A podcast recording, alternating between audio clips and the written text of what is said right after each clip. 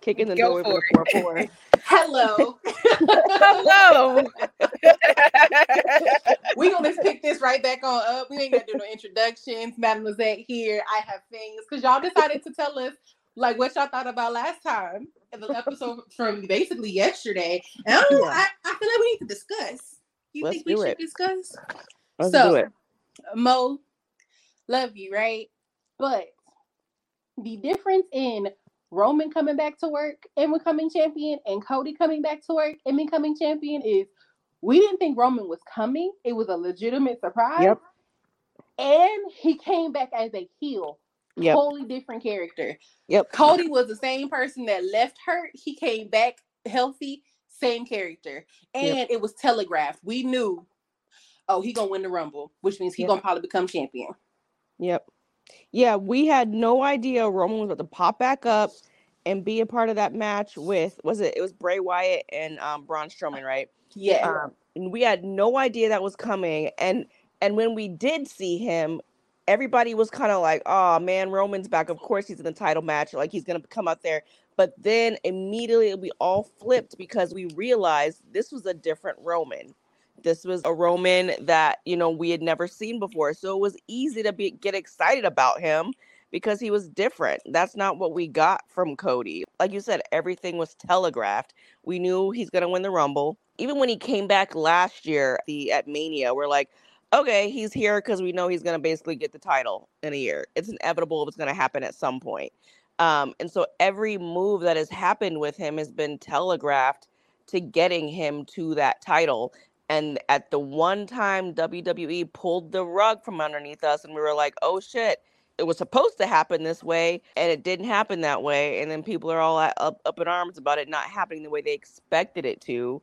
Um, and there's nothing wrong with that. Like, it's okay that they did not do the telegraphed thing like they normally always do. Right. But- and that's what I brought up in the last episode was usually whoever your big comeback wrestler is in the Royal Rumble, at least the last few years, or whoever is the hottest going into the Rumble, depending on like what storylines are going on, nine times out of ten, they are the winner. We Mhm. knew Cody was going to win the Rumble before hell, we knew Cody was gonna win the Rumble before the Rumble happened. I think around what SummerSlam when they were like, Oh no, he's still not ready to come back, everyone was like, Oh, he's coming back at the Rumble.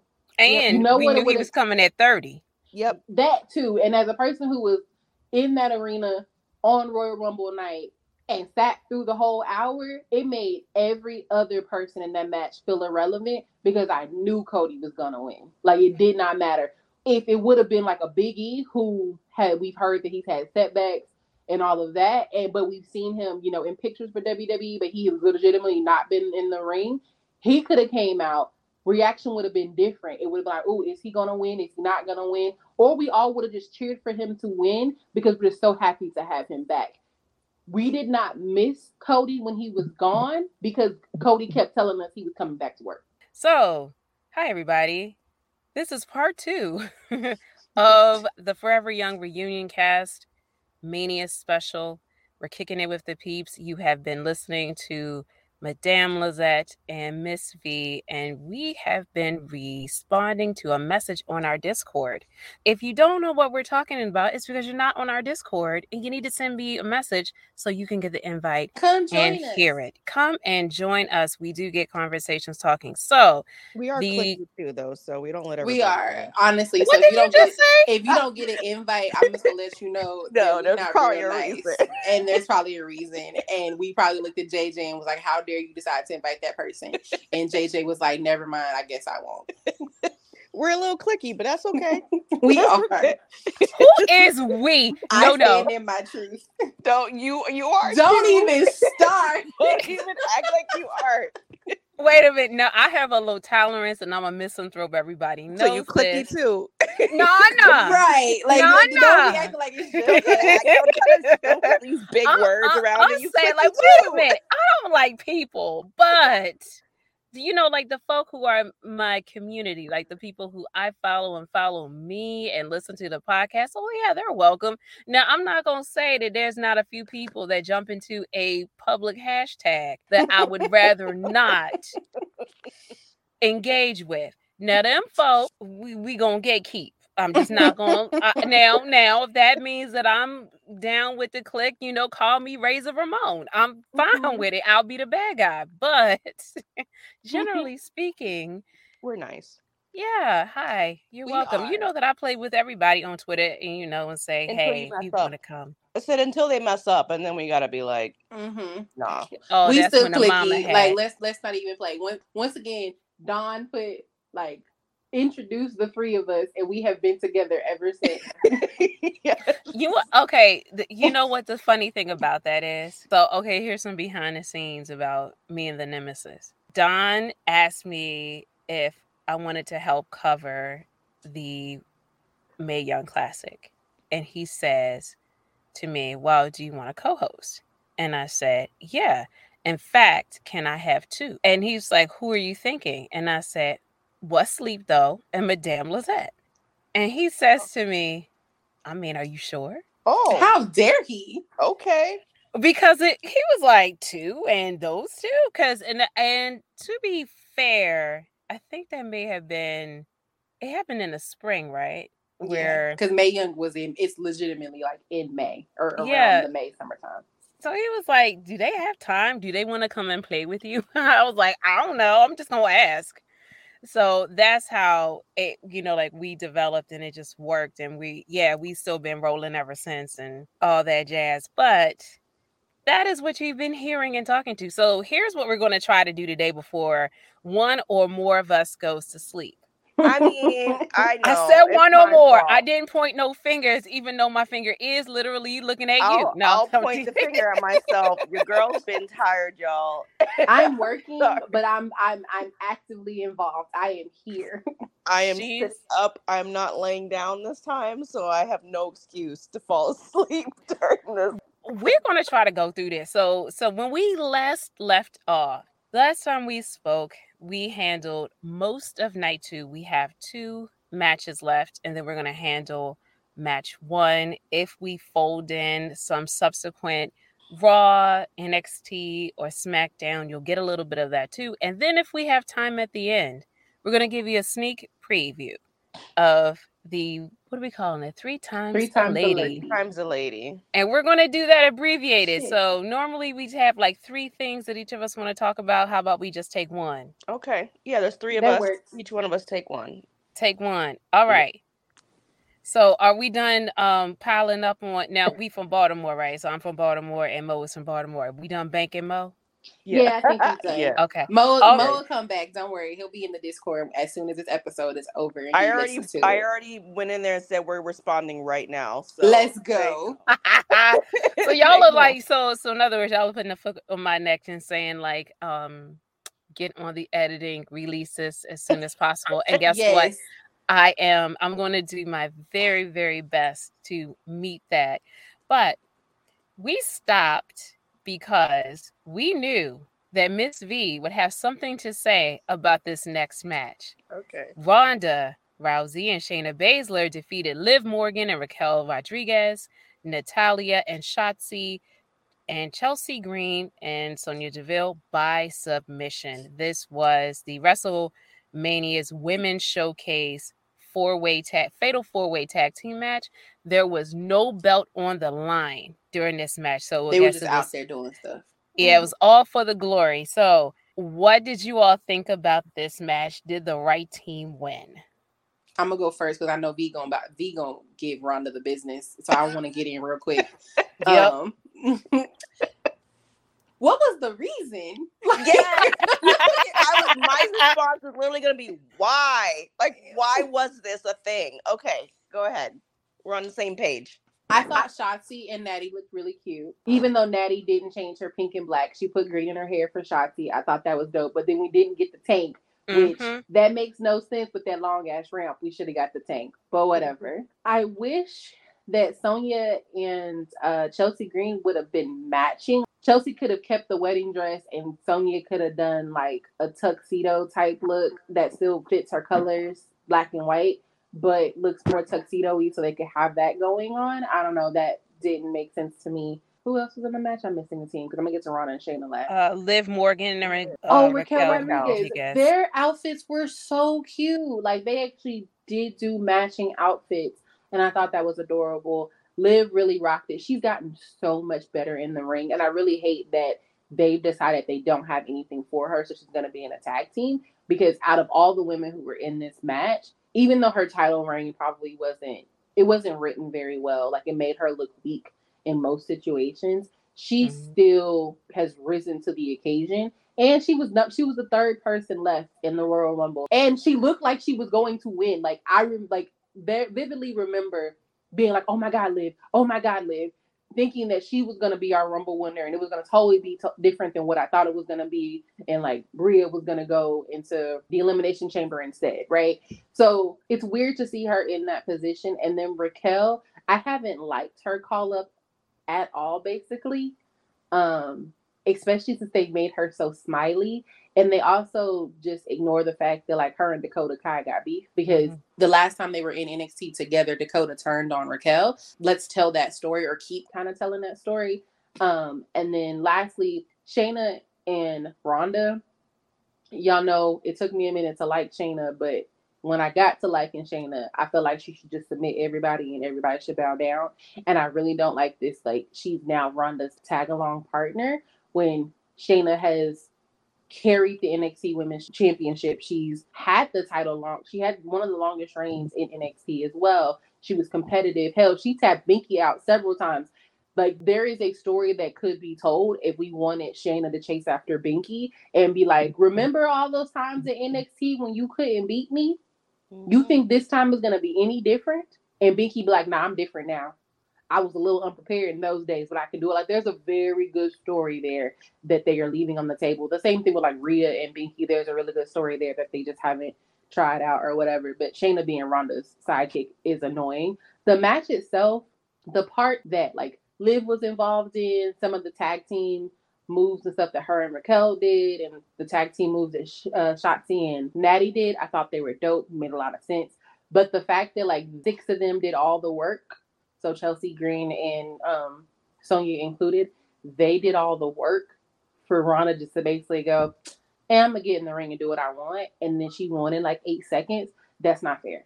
Like not fair at all to the roster to none of those women, and most definitely not on like the WrestleMania stage. And part of the reason why she is in this tag team is because her title reigns and her title matches just haven't been good.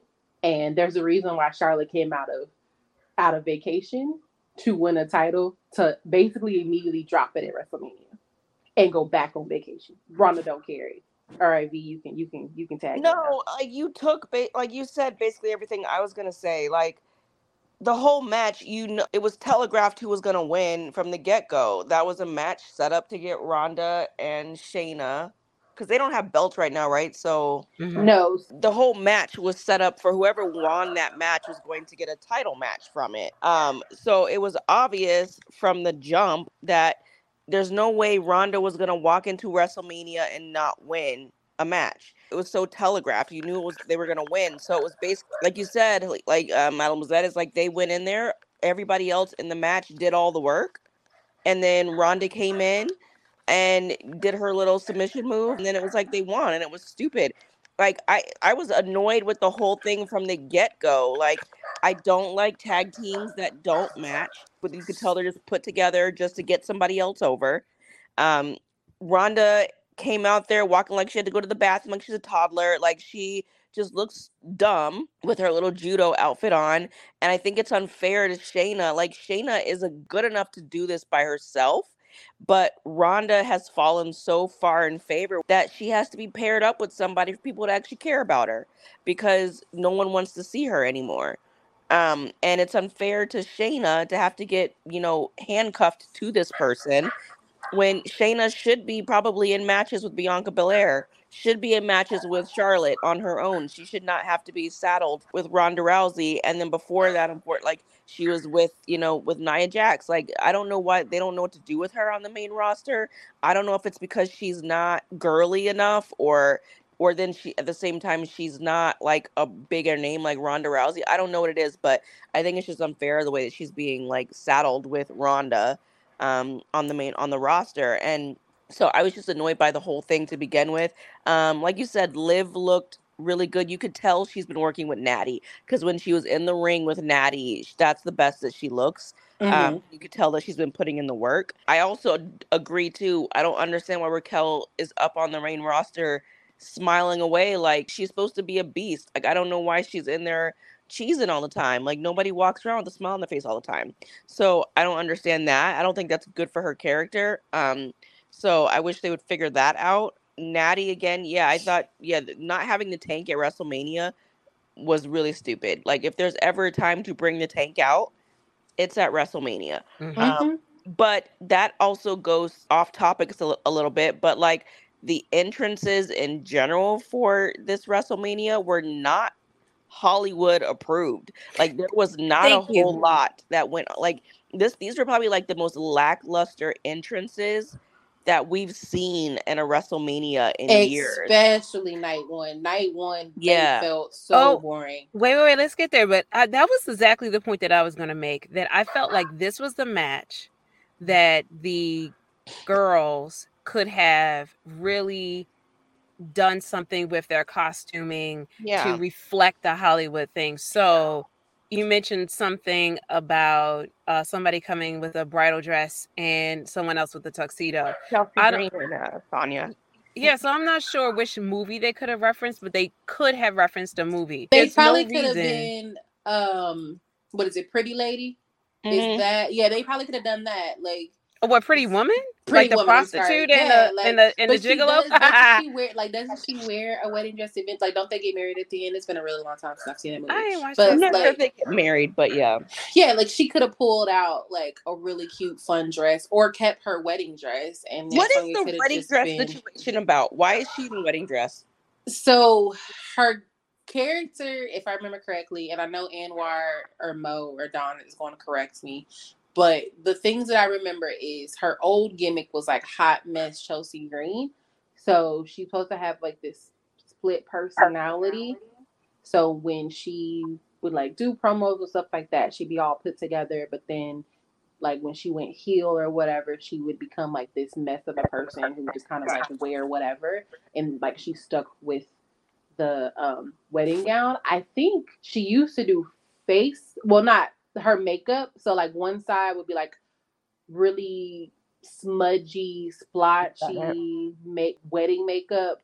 And she like half of her gear would be a wedding dress, and then the other half would be her wrestling side, and Got it'd be like wrestling gear and be way more put together. And it's supposed to show that like she has a split personality or something like that. And like I said, the boys would correct me because I don't remember it hundred percent. Um, I didn't like her enough in Impact to care, but that's the gist of it. Like she was just a hot ass mess, like a bride left on, like a bride left at an altar who's lost her shit, basically. Got it. So they could have done Carrie, but either way, oh, they could have done a few things, but just giving nods and references to the fact that they were in Hollywood to maybe make it more dramatic and more interesting because there weren't any stakes. Now, two weeks later, Liv and Raquel are the new tag team champs. Yes, So they are But I trying to figure. too, Mhm. They yeah. won on Monday. Yeah, but I slept through that too. Okay. Yeah, but um, I guess we'll get to it. But the thing that I think should have happened in WrestleMania actually happened on Raw, but not the Raw after WrestleMania, so that didn't make sense. But we'll get to it. All right, so we're going to move along. So the first match of night two was Brock Lesnar defeating Omos with MVP via pinfall in a singles match. I don't have anything else to say except for so MVP was there. What do you have to say? Yeah, I mean that match was there. It happened. Um, I think it was interesting to see Brock Lesnar get tossed around because we don't really see that ever. I mean, it's only happened maybe once or twice, uh, maybe in a match with Roman, but like that was the first time that I'd ever like that I'd ever seen him kind of get manhandled by someone. MVP was there. I will say it was nice to see Omos finally have gear, like a, a legit look to him. So that was nice. But yeah, it was just one of those like opening matches. I think both the opening matches uh, for both nights were just kind of like, oh, they happened. Um, and let's move on to the next one. Like there wasn't anything super exciting about it, but it wasn't anything like terrible about it either. It was just kind of there. It just happened. for me. So I wanted to say sorry. Um, my baby is running around the house barking at people. Oh, you just got home. Like we we we expect it. It's all she is good. literally going from she's outside, but she's going from one side, like the backyard and that side of the fence, and then coming around to my side of the house and barking in the front based off of where she hears people. And then I think she can also hear my voice because my window's open. So she's trying to figure out like, is she upstairs? Is she right here? Where is she? And then that means she needs to bark back at me. So apologies. Bark back at the baby. No, I'm not barking back at her. She got to be outside for one more hour at least. Oh, okay. Um, but like V was saying, this match was just like it was there. I didn't think Brock was going to win. I thought he was going to lose because I thought that like the whole reason why he picked Omos because I need y'all, and I'm not on Twitter no more. But everybody who was on Twitter leading up to WrestleMania, like, oh my God, how dare they put Brock in this match? Y'all need to recognize that Brock picks his opponents. Yep. Brock don't do nothing at WrestleMania That he don't wanna do. do. Yep. It sounded like Brock was like, I'm not trying to be here all night. Give me a five minute match and I'm going home. Because apparently they said as soon as his match was over, he went in the locker room, changed clothes, and left. He Didn't didn't stay for the rest reor- of the show. Didn't they nothing. reorganize the matches? Because I don't think he was supposed to open. Yeah, like he was like, No, no, no, no, I don't want to be here all night. Yeah. He was like, I don't even need pyro during the, the, the nighttime. You Yeah, let me knock me out down. right now. Yeah. which lets you know that this match, I think we felt like it was really important to Brock, but Brock was just out here having fun. Yeah. And I think we need to, as a fan base, recognize that Brock is legitimately just trying to have fun. Every gimmick that he's had since basically, even with Paul Heyman, and he came out with the boombox or made the Money in the Bank title the boombox. Like, or when Keith Lee came out the Rumble and he's like, oh my God, he's a really big boy. Like, every instance, Cowboy Brock, he is having fun. And it doesn't really matter who he's having fun with, he just wants to have fun. And I listened or I saw a snippet of an interview that he did. I don't know, I think it was recently because he was in his cowboy look. He had social anxiety, so he doesn't like being in front of all these crowds like this. So that big old man was like five minutes, bam, the stadium may or may not be at a capacity. That's cool. I'm going home when this is over. like, and I think that that's okay. We need to accept that that's okay. Omos had real gear, which was dope.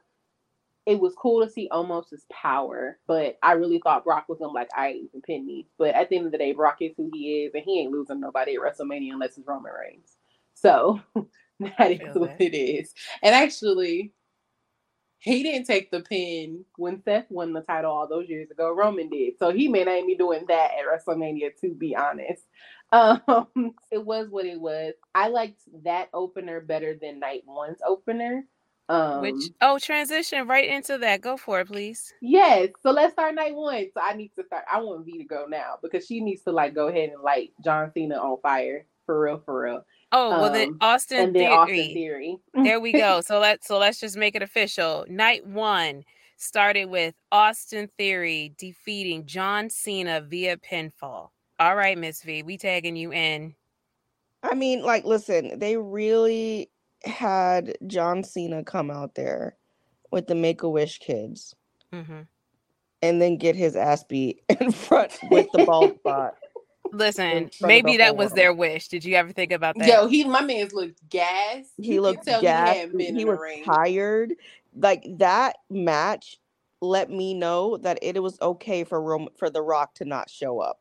Because I'm The sorry. Rock had said, I'm not in shape. I should not be in a wrestling ring. And at that point, that is when John Cena should have said, Self, are you prepared to be in a wrestling ring in front of 80,000 people? And Self should have said, Probably not, bruh. Probably not. He was pale. He was whiter than Sheamus. I don't, and I did not know that was possible. He, like, Sheamus, be his hair like the hair he needs to just come on home to god and let that hair go because like every time the back of his head was facing the camera it's just sad like you know you don't want to see your people not age great like i don't know if he's not aging gracefully i don't know what it is but it's just like it's okay for you not to wrestle anymore and i understand they thought Austin Theory was going to get something from wrestling John Cena, but I don't think it did anything for him. Like that match was not a good enough match for it to make people look at Austin Theory and be like, okay, that dude is legit.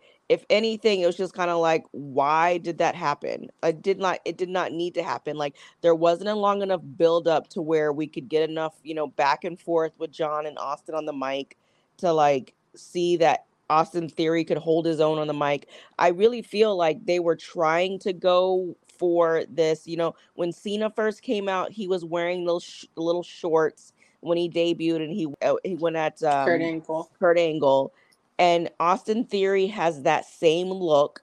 So I feel like they were trying to parallel the two stories, but Austin Theory does not have any kind of personality that anybody cares about. So it just doesn't, it didn't work. And then, like I said, John, like it wasn't John's best match. It wasn't John's worst match. It just was a match. And it didn't do anything for either person. I just feel like it was just, it was a match that happened that did not need to happen.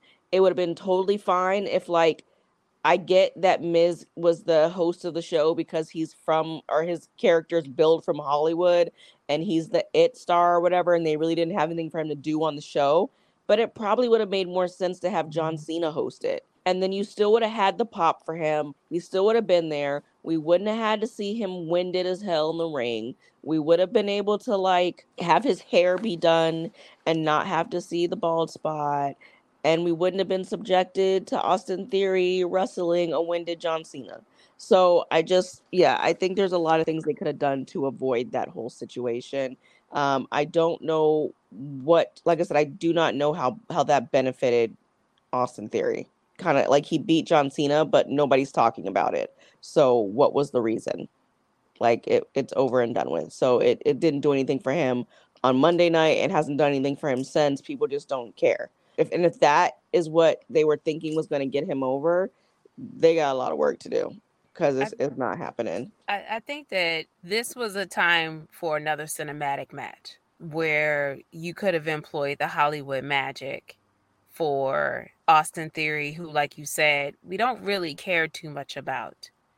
And one of the things that WWE did was try to take over LA in lots of different respects. Uh, for example, they had wrestlers appear for the week on Wheel of Fortune. Austin Theory was one of those wrestlers, and he was there twice. So, what they did was they took the three highest scoring teams for the last show, and then the winner of that show was able to move on. And it was Natty and somebody else. And unfortunately, that lady didn't win the puzzle. But Austin Theory was on twice.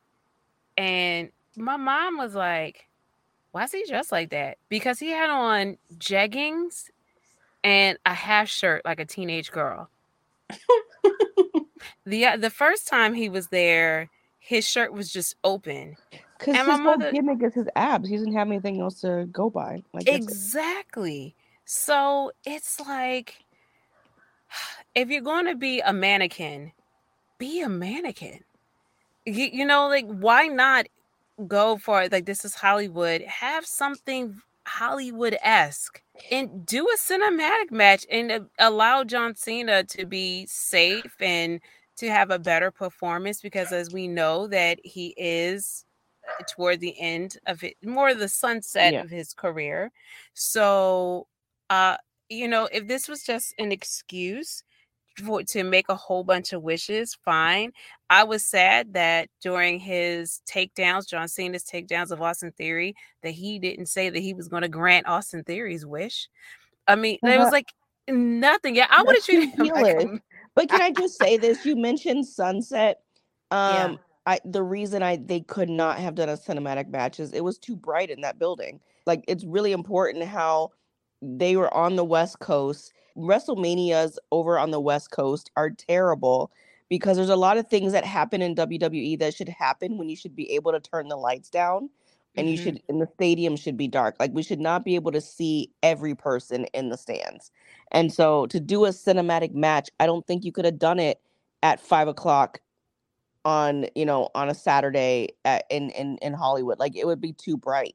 um, for them to do any like special effects or anything like that. Like, and that could also be why a lot of the entrances were not as grand as they could have been. It's just because like things don't look that good when you do them when it's super bright inside of inside of an arena. Well, you know what? That brings up another point then. Why not have them tag together yeah, versus someone like LA Knight yeah. and Bobby Lashley, who we missed on this card? Honestly, LA Knight should have challenged him. That would have Yeah. made That would have been a better match. so much more sense, and it would have been a better match Yeah. because, like LA Knight, he his whole point and purpose is he's this big talker. He's LA. He's Hollywood. Like Yeah. this was a show built for him, Mhm. and he could have basically do, did what they kind of did with Rhea and Charlotte, which was like y'all decide who you want to cheer for. We're not gonna make you pick, and you go with like whoever is the most arrogant. We could have ran an interference with the Miz that could have started a new, you know, whole feud with Austin Theory and the Miz, or Austin Theory or the Miz and um LA Knight because you know Miz is all Hollywood. He's built from there. Blah blah blah. blah. Like there was a way to make this make sense. Ayo WWE, you should probably call us. There was a way for this to Mhm. make sense and for it to feel more important outside of Austin Theory needs a prove himself match against a legend who can no longer go, and a legend that yes the fans love and adore, but to have that legend go out on his back to Austin fucking Theory in an opener, not even like a main event or a mid, you know, mid main event, a legitimate opener when half the stadium isn't even full. Like it made John Cena even feel like less important. It And I feels understand- disrespectful that John Cena was Mhm. opening up Mania when it wasn't even a full arena. Like that is, if you hold him on that high of a pedestal, to have him wrestling, and maybe I don't know, maybe he wanted to go on at that time because he does have that kind of stature to be able to say what he wants to do, kind of like Brock. Right, he might have done the same thing Brock did, and but that's fine. still, it's like but that was not best what's best for business because like john's not going to be there on monday john's not going to be there all week and if if you're trying to get the guy that he his opponent over like you got to do what's best for the opponent and not so much and and it's short-sighted to think that beating an older john cena and i also want to be care- careful that we say like it's not that john cena can't go he just can't go like he used to so the match was just not as good as it should have been to actually do something positive for Austin Theory. Yeah, and they're also he he is not in like wrestling Shape. shape. Like Yeah. acting shape, wrestling shape, not the same shape Sorry. So he's Mhm. just not there. And And The Rock knew. We should have listened. The Rock Look, knew. But and the Plus, Rock The wasn't Rock- missed. The Rock can't afford too much no bad publicity. Not being that's No, true no. too. True Not That is now, true not too. ever. Not now. yeah. Um, my thing with the match was like I hear I had a whole little song I was singing on my way home because the match was on and I was on my way home. Was it John and- Cena sucks? No, it was like Oh. Austin Theory. If you don't get over, you're gonna lose your title. Oh, Like- as in like you you were about to lose your job. Yeah, that? pretty much because it was just like it was just it was one of those things that I was like, even if you win, if you don't get over in your win, you're losing your title. Even if you look good, you you legitimately have to come out here and look a plus plus plus plus for us to care about you. I'm be honest with you. I don't think he did that and I don't think we care because his character just doesn't matter. And Austin Theory is a Vince McMahon pick, not a Triple H pick.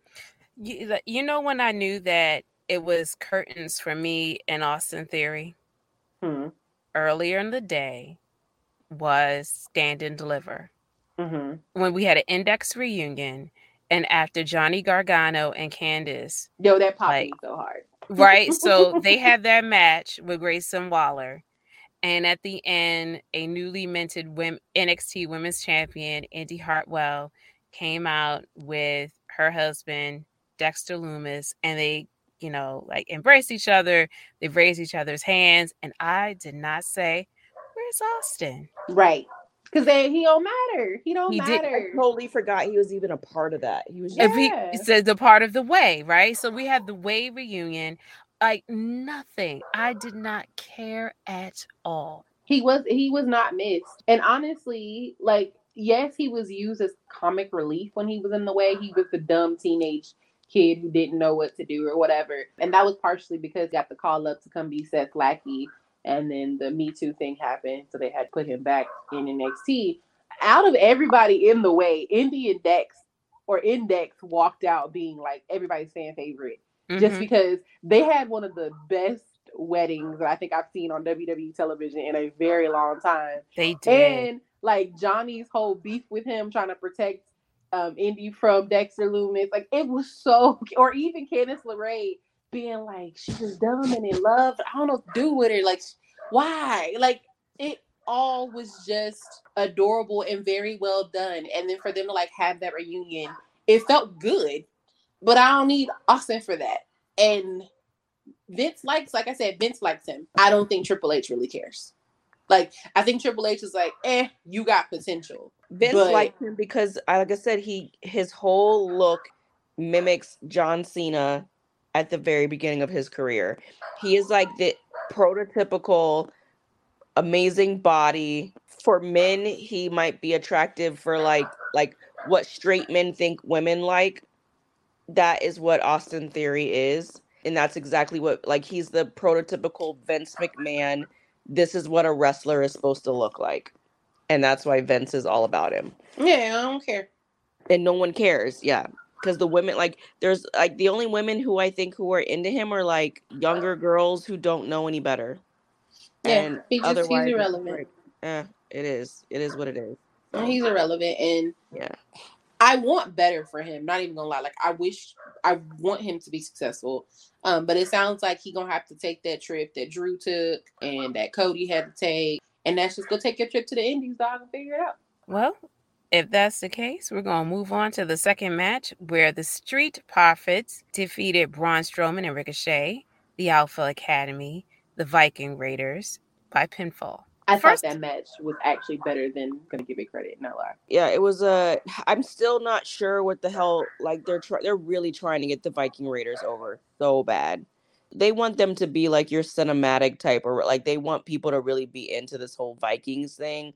And that's why they brought old girl back. What's her name? Um, Sarah. Sarah Logan. Yeah, to you she's know, married to. Yeah, she. I know she's, yeah, she's married to one of them. skinnier, bald headed one. But like, I don't think she does anything. Like, it doesn't bring anything to their whole gimmick. She's just kind of there. I think it was a really good showing for the Street Profits, though. Like, they looked really, really good. And I think one of the best things that's happened over the last year or so is that everybody's been calling for Montez to kind of like go off and go solo. But Dawkins has kind of basically been like, nah, bruh, I can go solo too.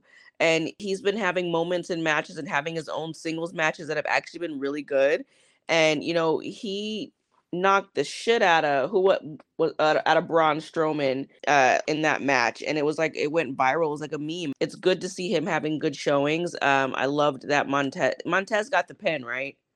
I think he did. Yeah. Yes, um, I think he got the pin after. Yeah, it was actually a really good match. Like I feel like everybody in the match had a moment where they got to shine. Ricochet did his crazy Ricochet shit that you've never seen anybody else do and nobody else can do because he just moves so fluid. Um, and then you have Chad uh why am I blanking on his last name? Gable. Yeah, there we go. Chad Gable. um, you know, he just putting on a clinic in the ring and it was actually a really good match. And then the Viking Raiders were there. Um, but I think the right tag team won. Now that the Usos don't have the belts, I think they need to split them up so that we can get more tag teams uh and more tag team. Like there's a lot of men's tag teams right now. So like let's actually get them opportunities to actually wrestle for the belts. I think what's going to end up happening is eventually those belts will, are going to get split up again. And I think the Street Profits are going to end up with one set from whichever show they get drafted to. Because that's going to change a lot of stuff too, is like the draft that's coming up in a couple of weeks. So, yeah. Also, I like the Street Profits are is basically doing the same thing that the New Day did, which is you're not going to force us to break up. Mm. Like we can have these single matches, we can rock and we can get into shape. Honestly, like Dawkins got into shape. Yeah, and I. I want to say on a podcast that we had like a, a year or two ago, I was calling my man sloppy white because I was just like, you we know all how did. Vince, You yeah, like, you know get how in. Vince feels about Yeah. big dude who jiggle. Yep. You Like, see what happened to Top Dollar? Like Right, like Top Dollar Yeah. dropped weight too. he dropped apparently. a lot of weight, a Um, ton of weight, a ton of weight. because like Vince don't play that, and even if Vince doesn't play it, Triple H wrestled with the Big Sexy. You Yeah. know what in shape big man looks like, and he, I would assume, expects you to be big man in shape. Like we've seen Vader, we saw Yokozuna, like we've seen these big dudes who, yeah, they could, you know, they was big, but they they was solid, right? So if you you're either gonna end up becoming a jobber and getting put through the barbershop window, or you gotta like own up to it and grow. So I'm really happy that Doc has done that because I think him taking that initiative to do it and show them I'm gonna hit the gym, I'm gonna take more care of my health and better care of my health or whatever, that shows them how dedicated he is to this, which means they're going to hopefully invest in street profits. Granted, Vince don't like tag teams. Also, you had four really good tag teams in this match. No reason why we shouldn't split those titles up. Yeah, that's very true. And also, I want to say one time for the Street Profits gear. Bianca didn't make it this time, which is fine, but the Binky design and trying to be everything. cute. Oh, it was very good. Yeah, Binky was like, I ain't got time. Y'all go get somebody else to do it. And they linked up with like Auntie Sandra. Like, what we doing? Mhm. and it looked really good. Um, so the question is about what you said, Miss V, and the draft. Do you think that some of the big changes that Triple H. uh, yeah, that's his name. Do you think when he talked about big changes that he meant that not only is there going to be a roster change, but they'll just announce a split that kind of way for the belts? SmackDown will have their own belt. Raw will have their own belt. NXT continues to have their own set of Yeah. belts.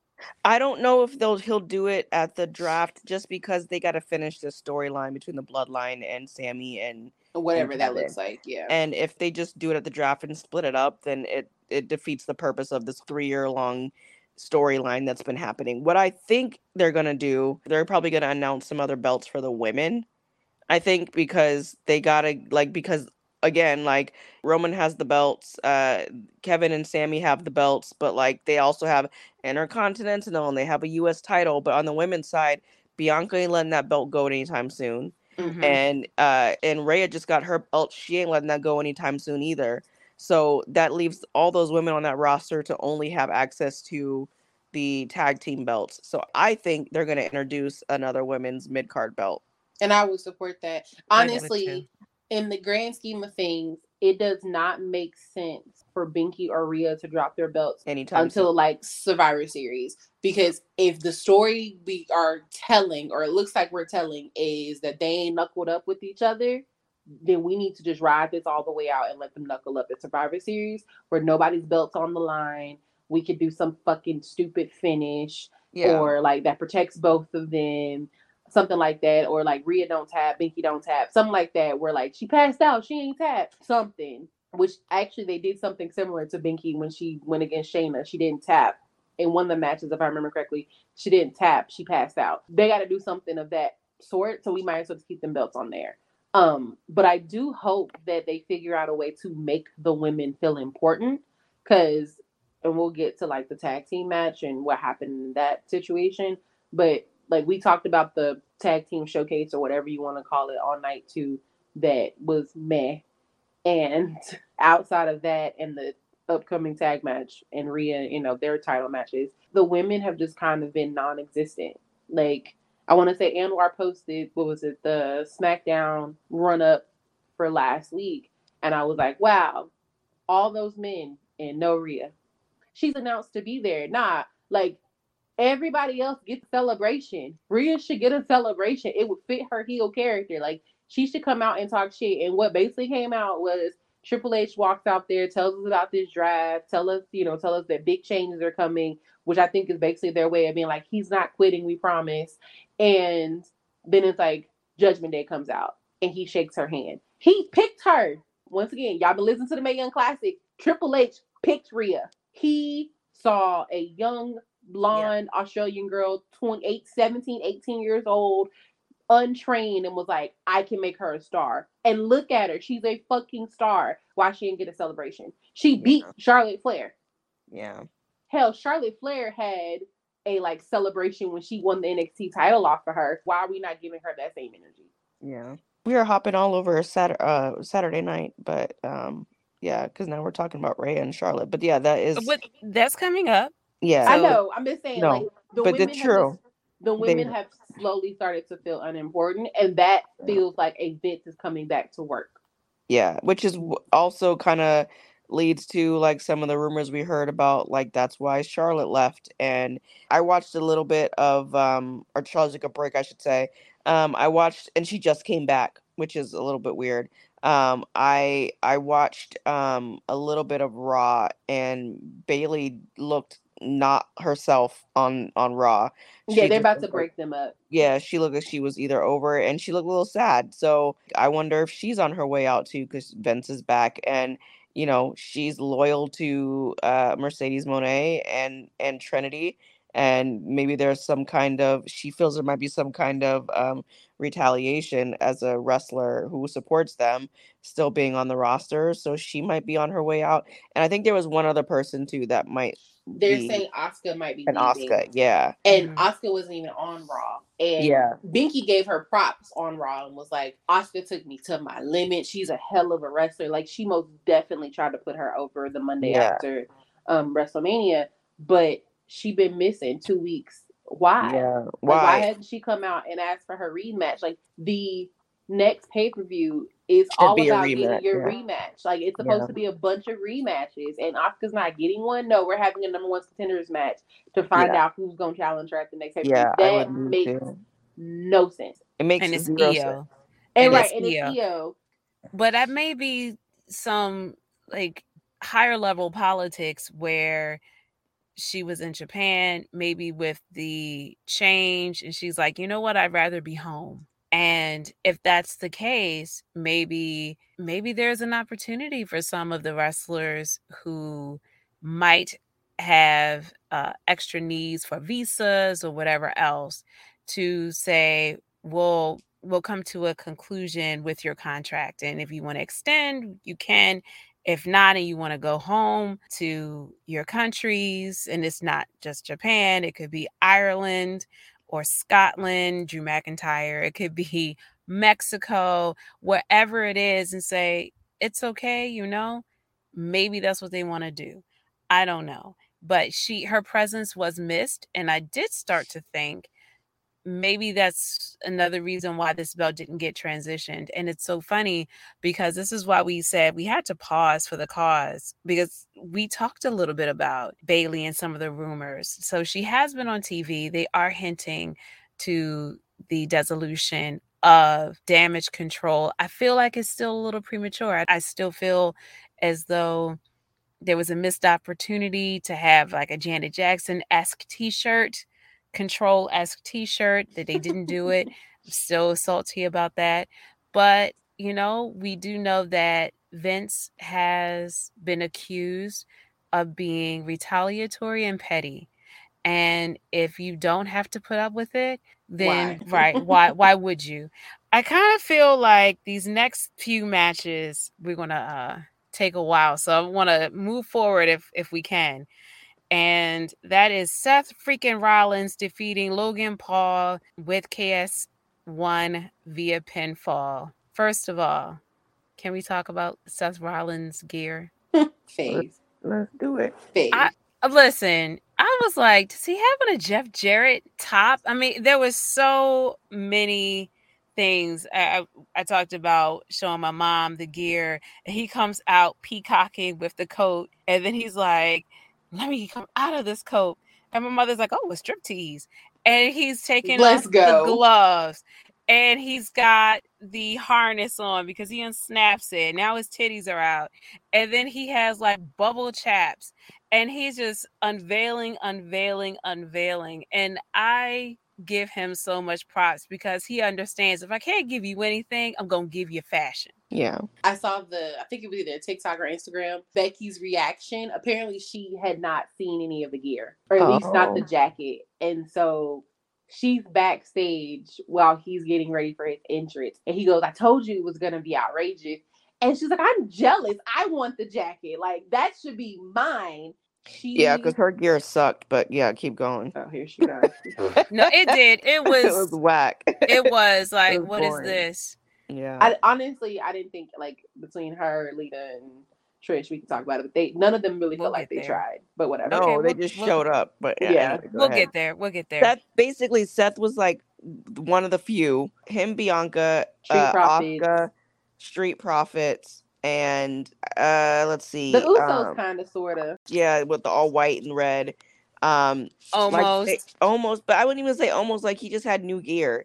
But like they were the only ones who looked like they were at a special event. Everybody What? else just kind of looked like they were just showing up to go wrestle. Like there was nothing exciting about them. Oh no, oh, and the Drew! Remember. Drew Drew- came yeah, out in Drew- the white. Drew with the Drew came white. with the white, Drew with right? the right. white too. Yeah, Drew with the white came. Oh, and then too. you know Seth and Finn and Edge. They were yeah, Finn and Edge. phenomenal. did- yeah. not Yeah, only there did they give us like really good gear, but they also gave us like phenomenal entrances. Yeah, but they were like it. It sounds like that was a lot, but that really wasn't when you think about how many wrestlers were on the show who Mhm. Well, oh, did and not then, go um, all out. Liv and Raquel, they actually gave us different gear. Like they Yeah. matched their gear. It was cute. Yeah, but that's also what they could do as a tag team on Monday Night Raw. There wasn't anything like just the entrances in general, just kind of like okay. They didn't even bother mixing music for the tag teams. If they're gonna make Raquel and Liv be a tag team and they're gonna wear matching gear, let's mix their music or something. Like let's actually put some effort in here. But anyway, Seth did the thing. Makazi made his gear. Um, Yes. and he made it out of a comforter. Um, he- really? yeah, his chaps were made from a comforter. Yeah, so Makazi did the thing, and I love that like Seth's gear designer. So Makazi is like he constructs the gear. The guy who dresses Seth is a black dude named King Troy, or he does Becky and Seth. So I love that Seth is getting into his bag with like his gear. Like Seth's always had A plus gear, but now that he's been kind of gone this different direction with the crazy stuff that he wears, like he doesn't miss. Like even when the shit is like so weird, it just works for him because Mhm. of the gimmick and the character that he's playing right now. Shout out to the all white joint from all Yeah. those years ago that Yeah. apparently Vince did not like, and that's why he's never worn it again. Oh really? I read an article. This was a long time ago, but the white and gold gear that he wore to The WrestleMania Power Ranger gear and that Yeah, matched Power the New Day. That matched yeah. the New Day. Yeah. when he wore that gear and cashed in his money in the bank title, become champion or whatever. Apparently, Vince did not believe that a heel should wear white and golds and match the new day, all that jazz, right? Which is so, crazy. so apparently he hated the gear, and because of that, um, Seth will won't ever wear that exact gear again. He'll give us like an all white or an all gold or whatever, but he'll never do that like exact gear again because Vince hated it. Now and now that Vince is back, of course, he's really not going to give it to us. But that's a rumor or like an article or something that I read that Vince hated the gear and that's why he won't wear it. Which is crazy. And that's how out of touch Vince is with fashion because like all white and gold like that is such a heel thing to wear. Like it's such a like I'm all white so bossy. Like, what are we doing? yeah, it's like I'm such a boss. I'm gonna be out here clean in my white. Like he doesn't understand that, and that's how out of touch he is as an old white dude. That he like, cause I remember when Seth came out in that gear, we all popped. We were like, "Oh shit!" so It was so good, and for and and we knew he was a heel, but we just also know that white can be either the new day looking clean in their white and being faces, but then also you've got Seth on the other side of it looking clean in his white, and he's about to come out there and destroy you in his white and gold gear, and he looks clean and like it's crazy. Like Vince is so out of touch. He I wish. Roman would come out in white one time, like that. Yes. If oh, Roman no. would came, if he did what the Usos does, because the Usos look dope too, and they're white and they're red. If Roman could just come out one time in white, like that would he yeah, would and have especially all since of he has he has the red glove, so he Yes. can just already take it there. he would have all of us just like Swooning. Pregnant. swooning Yeah, on our we would- knees. It would be yes. He just needs Yeah, to do it one mm-mm. time. His one co-wife. I know she's Yeah. sick of us. She gotta be sick of people because even people who don't watch wrestling all of a sudden know who he is now and are Mhm. just like, who is this man? And they don't realize that he's got five kids at home and a wife, and we're just talking reckless about that man. Like, I I hope she's not on social media because Ugh. I, Lord, cannot do it. Anyway, back to Seth and his gear. Yeah. But either way, What did you all think of Logan Paul trying to zip line to the ring? I mean, it was there. I don't have much to say about Logan Paul. I know he just re-signed a deal with WWE, and that's good for him. He's good in the ring. It is what it is. I and that's really it. He's good in the ring. He's a terrible person in real life. Um, I will also say this: he has been, he has had the luxury of wrestling really good wrestlers who can make people look good in the ring. Mhm. So let's see when he's not wrestling Roman Reigns, when he's not wrestling Seth Rollins, like even the Or Miz, the Miz. Like Miz let's can give make the Miz people his look good. Yeah, too. give the Miz the props. Like Miz makes people look good in the ring too. He's a safe wrestler. Let's see when he has to wrestle an Austin Theory. Are people Mhm. going to care? No, I don't think so. So I, I think it might have been a little short sighted because Logan Paul ain't gonna be wrestling ring generals every time he's in the ring. one thing that I like am thinking about as I'm sitting here is I wonder if Vince or whoever recognizes that Logan Paul and his brother are like terrible human beings and most people do not like him. Well, I mean, it, they are Vince but young. yeah, and like I just wonder if he's ever taken a moment like this was the first time I think Logan Paul's actually been the heel in the Mhm. situation. And granted, like I don't know what we call Seth. Seth is just in. He's there, however he's feeling. Honestly, I'm ready for him to run up on Cody and be like, "What's up?" Yeah. I And he want to did- talk. Seth is at a level right now where it's like if Seth's in the ring, we're gonna root for Seth. I don't Yeah, care like, who he's is- facing. He's in a position where unless he's in the ring with like Roman Reigns, no one's gonna question whether or not they should re- they should cheer for him.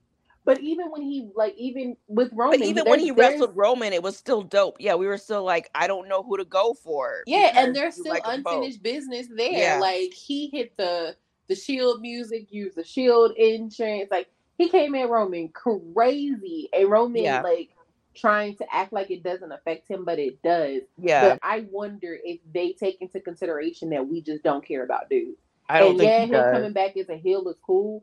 But if this is about to turn into Roman drops the title to Cody, and then Cody got to fight Luke Logan, Yeah, mm, I'm I'm gonna be like, I'm count not me out. care. Well, I that's feel- what Don is saying. Don is saying that That he's he gonna get a will title be match. another title match.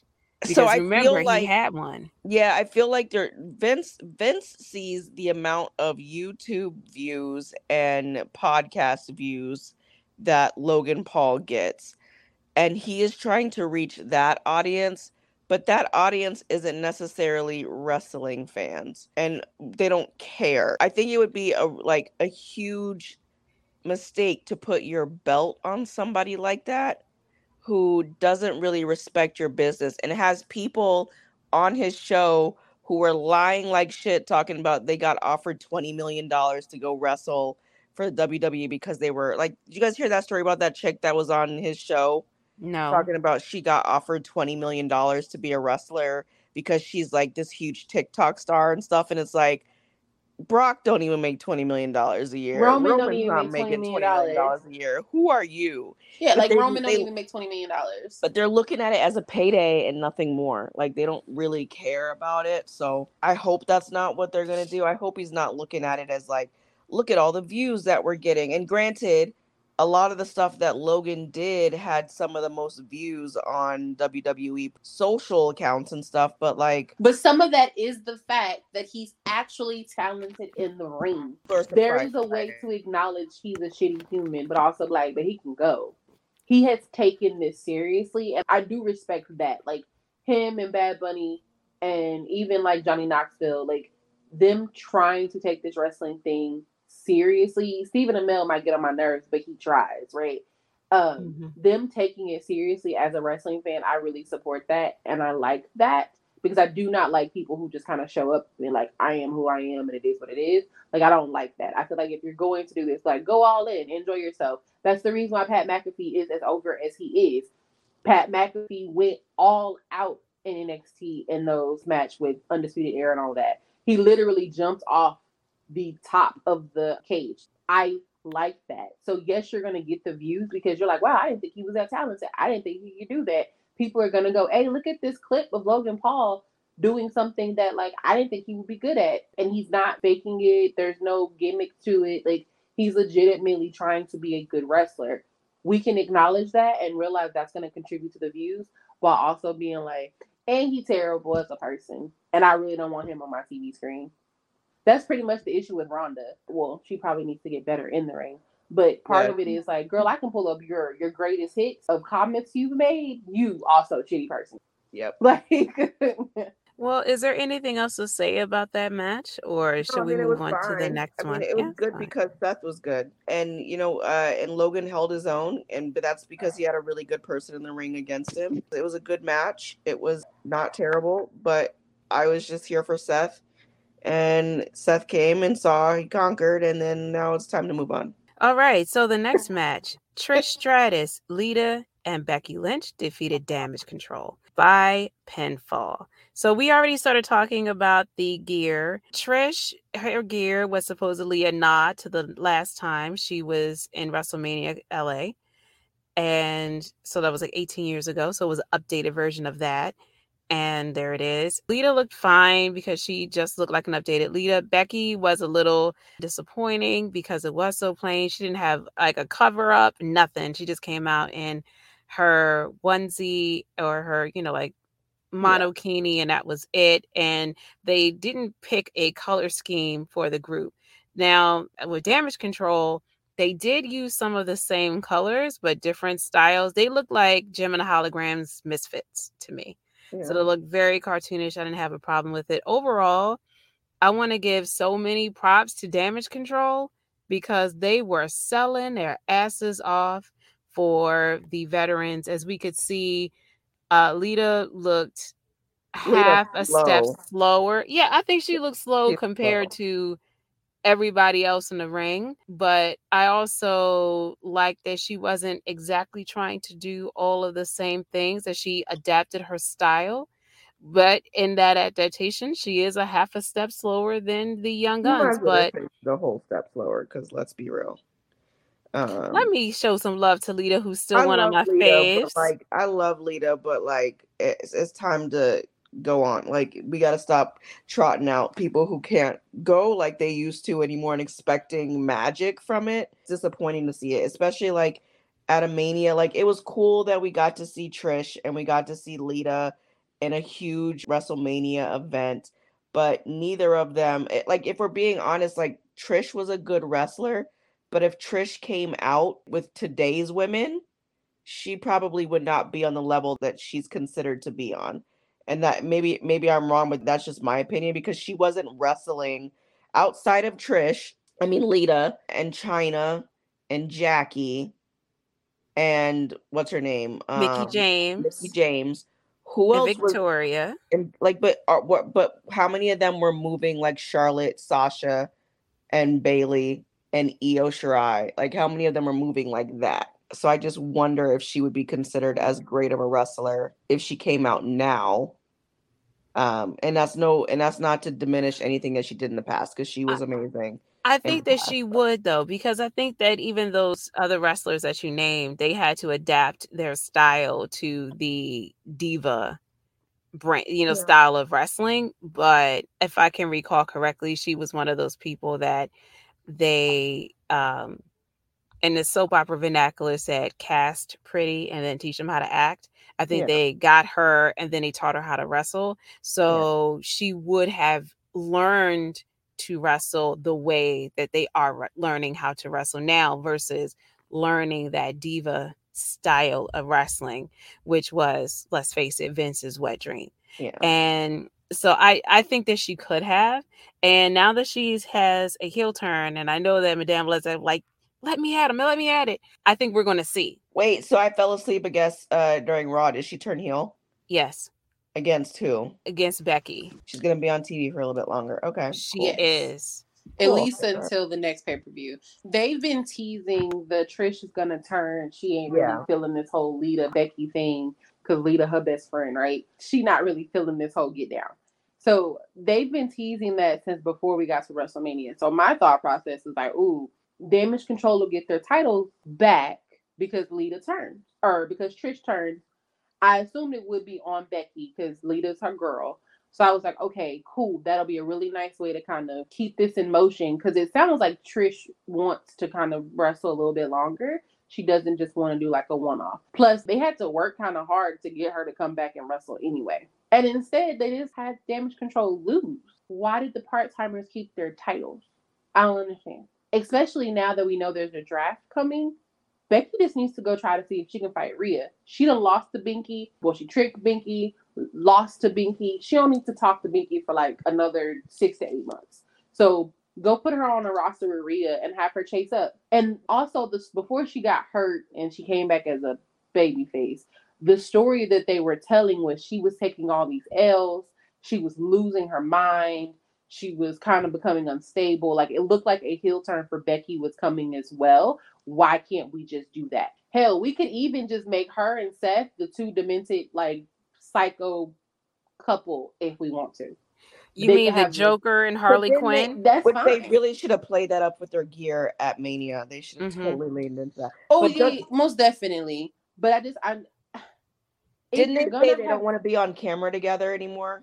Though after how it bombed the last time they tried to put them together. I don't know because they tell us so much about the relationships. Like if you go to WWE social media, like she's out there for every one of his matches. He's out there yeah. for every one of their or hers. When she has big wins, get big losses, vice versa. Like they're so I don't think it matters so much because they're comfortable and I think they're more comfortable in who they are now than when they first initially like started dating and got married. I also think that they were trying to convince us that they were just this all powerful couple and like we should bow down to them in a way like look at us we're gold when really it's like nah that's crazy girl. Like let's just go be crazy. Like i think if they did the joker harley quinn like um, jj said it would make more sense now. People don't like booing or cheering for seth as it is. We always are a little bit confused on who are we going to cheer for when he's in a feud and Becky needs to get back to that because Big Time Bex has run its course. She needs a character change. Well, she's not doing Big Time Bex anymore. She's back to the man. It's the character change.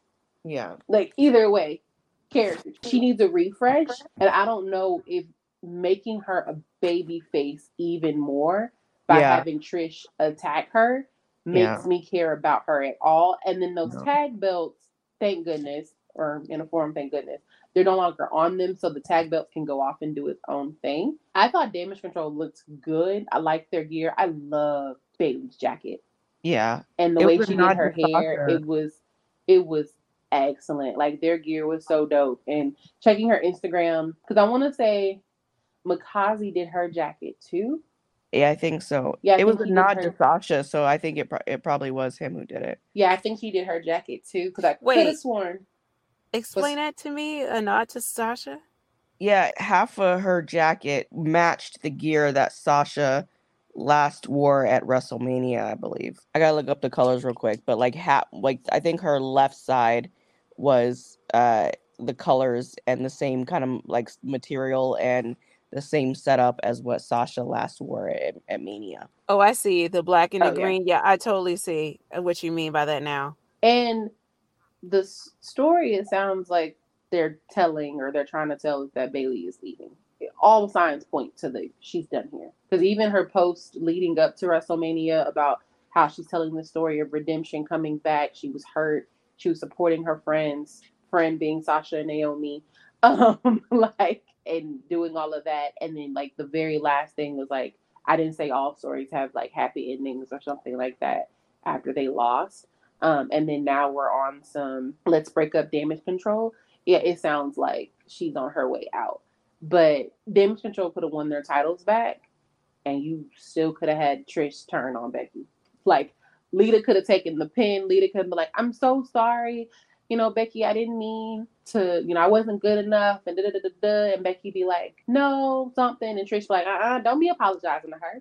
You the legend." We hmm. could have told that story instead of Lita gets attacked in the back, Trish has to be Becky's tag team partner. Trish beats up Becky. Huh? Well, I think they're also trying to say that they're leaving it a mystery of who actually uh, attacked Lita. So the obvious answer would be that it was Trish, but I think they're leaving it open to that it was someone else. So maybe they're trying to say like, oh, it wasn't Trish, it was Becky. Trish figured it out, and she's attacking Becky on the other side. They're gonna do the who did the let, let's check the tape. Was it the Miz, or they had to check the tape to see what actually happened? We won't have to do that. Girl, it was Rikishi. He did it for The Rock. Yeah, but, but I think the Miz did it too. No, not the Miz. Johnny Gargano. He did it with Dexter Lumis and the Miz. Yeah, the Miz. Yeah, yeah. yeah. I realize they did that recently. Yeah, it's it okay. As you said, the match itself I thought was fine and that everybody looked good for who and what they were and that I really do feel like Dakota is really good. Io, I am Captain Io and whatever happens with Bayley happens with those three, you know, for a showing of Damage CTRL. I thought they did well. Yeah. Also, I I, had agree. no idea Dakota Kai was Samoan. If you guys noticed in her entrance, she was wearing a lei. Mhm. Um, Mhm. and Yeah, I did. scenes video of Tamina, who wasn't on the show, But she was back there was getting all the girls backstage dressed. with all the girls getting them dressed for the show. and she she made sure that Dakota's lei was like done right and set right for her so she could make her entrance. And I'm like, that's how you know somebody is a team player because she does not get her moments very often, if at all. And But they they always there. say that Tamina is Mama. Like she Yeah. is Mhm. Mama Bear. They She was- always say that. Like they say not so much Natty, but most definitely Tamina. She is Mama Bear. I feel like Tamina is the mama bear who takes care of everybody. Natty's who makes sure you look good in the ring. Mhm. Natty and TJ are gonna make sure that you get your reps in, so that when you get in the ring, that you give the best showing as a female wrestler. Whereas Tamina's gonna be like, "How do you feel today? How like do you need a hug? Do you need me to talk to you and, and make sure that you're good and stuff?" Whereas Natty's like, "I don't really care about all that. Right. wanna Like sure I hope you all you're right. But we wrestling or yeah, not? can you Like we wrestle or not? practicing or no? Exactly. I love it. So can we move on to my favorite match of the night? Most definitely. Rey Mysterio defeated Dominic Mysterio via pinfall. With the Bad Bunny interference. Listen, it gave me everything I didn't know that I wanted. Best entrances and gear, everything of the night. The only thing that was missing, I said it before I say it again, is a an appearance from Martha Stewart. I wanted Martha Stewart to drive Dominic to the ring. So when Yeah. they after they did that video, either having Martha Stewart like bailing him out of jail, I don't know. I just wanted Martha Stewart since he referenced Martha Stewart when he first got out of jail and said, "Now I know what Martha." They would have had to pay her like." so much money. I don't know. Snoop Dogg is her best friend. They might have figured it out. I, Yeah, I mean, it, it- they may have. I just thought it would have been funny, like just just to have her there as a wink, wink, nudge, nudge. Even though I know that she wants to move away from the fact that she Yeah. went to jail. yeah, Having she said talk that, she a felon. It's fine. on exactly, but well, we ain't forget, girl. we um, didn't. Having said that, I, I never thought that Dominic really looked like Rey until I saw him with the mask on. Yeah, he looked mm-hmm. just like him. I was like, "Whoa, you Yeah. are a mutant form of Rey." The, the video to the entrance and being led to the ring by the police and the mask, the music, all of it. Him flexing his wrist with the cuffs. It was. It was so, yes, so subtly hilarious. Him taking in the booze because everybody was like, "Look at this clown!" Boo! I loved it. And then having his father being driven to the ring by Snoop, having three songs as a Hall of Famer that he is, having a Snoop song, having Eddie's song, and then having his own song, Booyaka. It was the entrances of the night for me. So what the Eddie one like legitimately made me tear that up. pop yeah it made me so excited to hear that the one thing that was missing from his entrance which i thought was going to happen when he ran under the stage i thought he was going to pop up from the middle of the stage Oh, that like would dope. Hooray! yeah like he used to like get like for pay-per-views like he used to actually even on um raw and smackdown way back in the day he used to shoot up from the stage and like fly through the air and then land on the Oh, ground his other theme, like who's that coming out the sky? Yeah, R E so Y. I Oh yeah, okay. Yeah, I thought that's what we were gonna get when he ran up this, like when he ran into the stage, and that would have been dope to see. My to man see, said like, his a knees aren't that good though. but his yeah, but his knees probably aren't that good anymore. But um, but yeah, he he had the best best entrance. His gear was dope. He was super tan, almost like it looks like it hurts. Um, Mhm. Yeah, yeah, and like I love the fact that you know. Dom's sister is about to kick his ass when she threw that water at. he- yeah, he was already to fight. So I'm like, the whole family can go can throw down. So yeah, I thought that like the whole match in general was just like done really well. We got to see, you know, Rey Mysterio take his belt off and like whoop his Spank his son's child. It was dope. Like yes. who would have thought? Like, and I think the crazy thing is, is like people were so unsure about Dom, but he has totally turned it around to where he is the opposite of Austin Theory. They used to have go away heat for Dom, and now he's got nuclear heat, but it's the right kind of heat. So people are like, they get it. They know he's an annoying heel. They love to hate him, and you actually care about what he's doing because he's hilarious. Whereas Austin, people are just like, go away. We don't want to see you. So he has figured it out and he's done the right thing.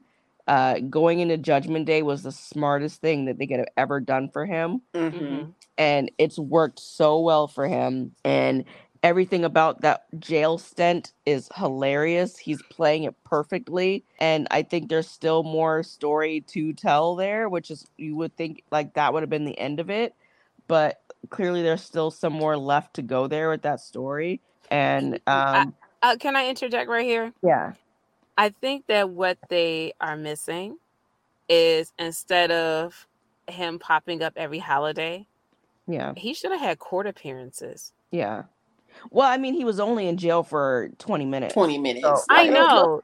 I know, like, but they let him out, right? But that Yeah. means so you got out either of your own reconnaissance or one of those clowns posted bail for you. But that means you still need to go back to court. yeah And can you imagine having, you know, like the testimonies of his family and other people in Yeah. the judgment day in a courtroom? It would be hilarious. I'm with like you. that's yeah, that's what I would have done. And I mean, like I don't know who they would have had, like Judge Million, I guess. I don't know. yeah Like who would have It's like- presided over it. You Yeah. know who they would have had try to well back in the day, who they would have had the try to represent him. Who Gable, because he's so Oh. smart. Remember he had a 4.0. yeah Although I would- but they could do um what's his name too? Drew Gulak. Drew Gulak. Oh. or Xa- uh, Xavier Woods is a PhD. Can't Yeah, forget like Yeah. they could they could bring out all of their like super smart wrestlers and they could go back to like their old gimmicks. Um, Yeah. yes. Because I um, was gonna say somebody from Chase U, but J- yeah, I was Gulak thinking. is yeah, a that good Chase one. U would work too. Um, you know what? I was thinking like this is slightly off topic, but not like I'm. I'm actually rewatching Raw as uh, we're recording this show, and as we're Mhm. talking about Dom, they should figure out like how has there never been some kind of tournament for all of the nepotism babies in in wrestling?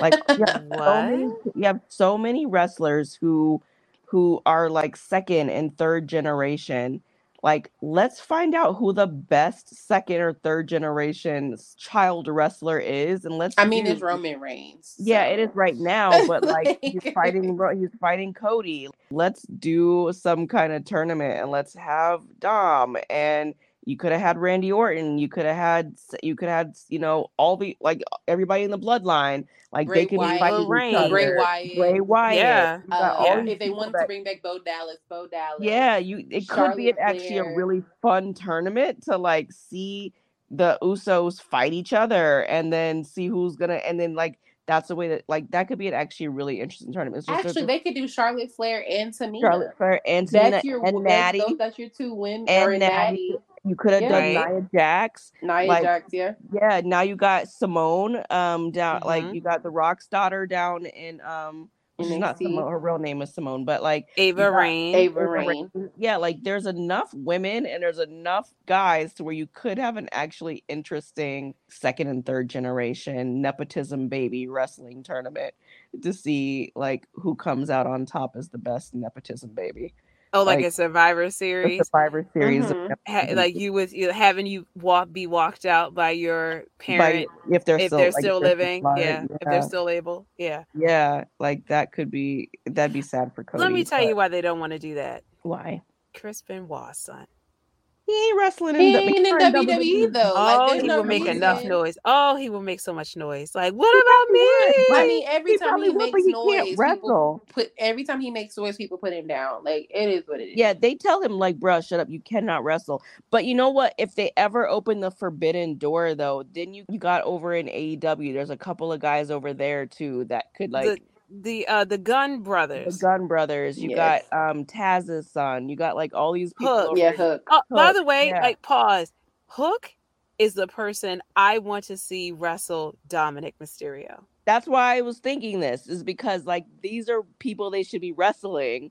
Is like I want to see these nepotism babies wrestle each other, um, and see who comes out on top. Like that would be a dope match to see Hook and and Dominic against each other. Like that would be amazing. There's a lot of yeah. There's a lot of nepo babies that could Yeah, make a- the, the I don't think the women's roster not would be deep, as big, or like their do pool would be as big, but they could pull together like four to six women and figure it out. Like I they think could or why don't they just finally do a legacy on the women's side and do a stable of like Charlotte, Natty, Tamina, uh, and that's how you introduce Ava Raine to the main Yeah. roster. Actually, because Nia Jax and Charlotte are actually best friends, you could just Yep. do the three of them. You or you you could do like Ava, Nia, Charlotte, and then Tamina could be like the manager because she is the oldest and Yeah. she may not like be up to wrestling. There's a way to get it done. But they they would have to include Natty somehow because that that you can't. Oh well, yes, Natty. would. a heart Natty don't know how to be a good heel though. Yeah, she's terrible. But the thing is, and she's if she's in a stable, she don't gotta talk.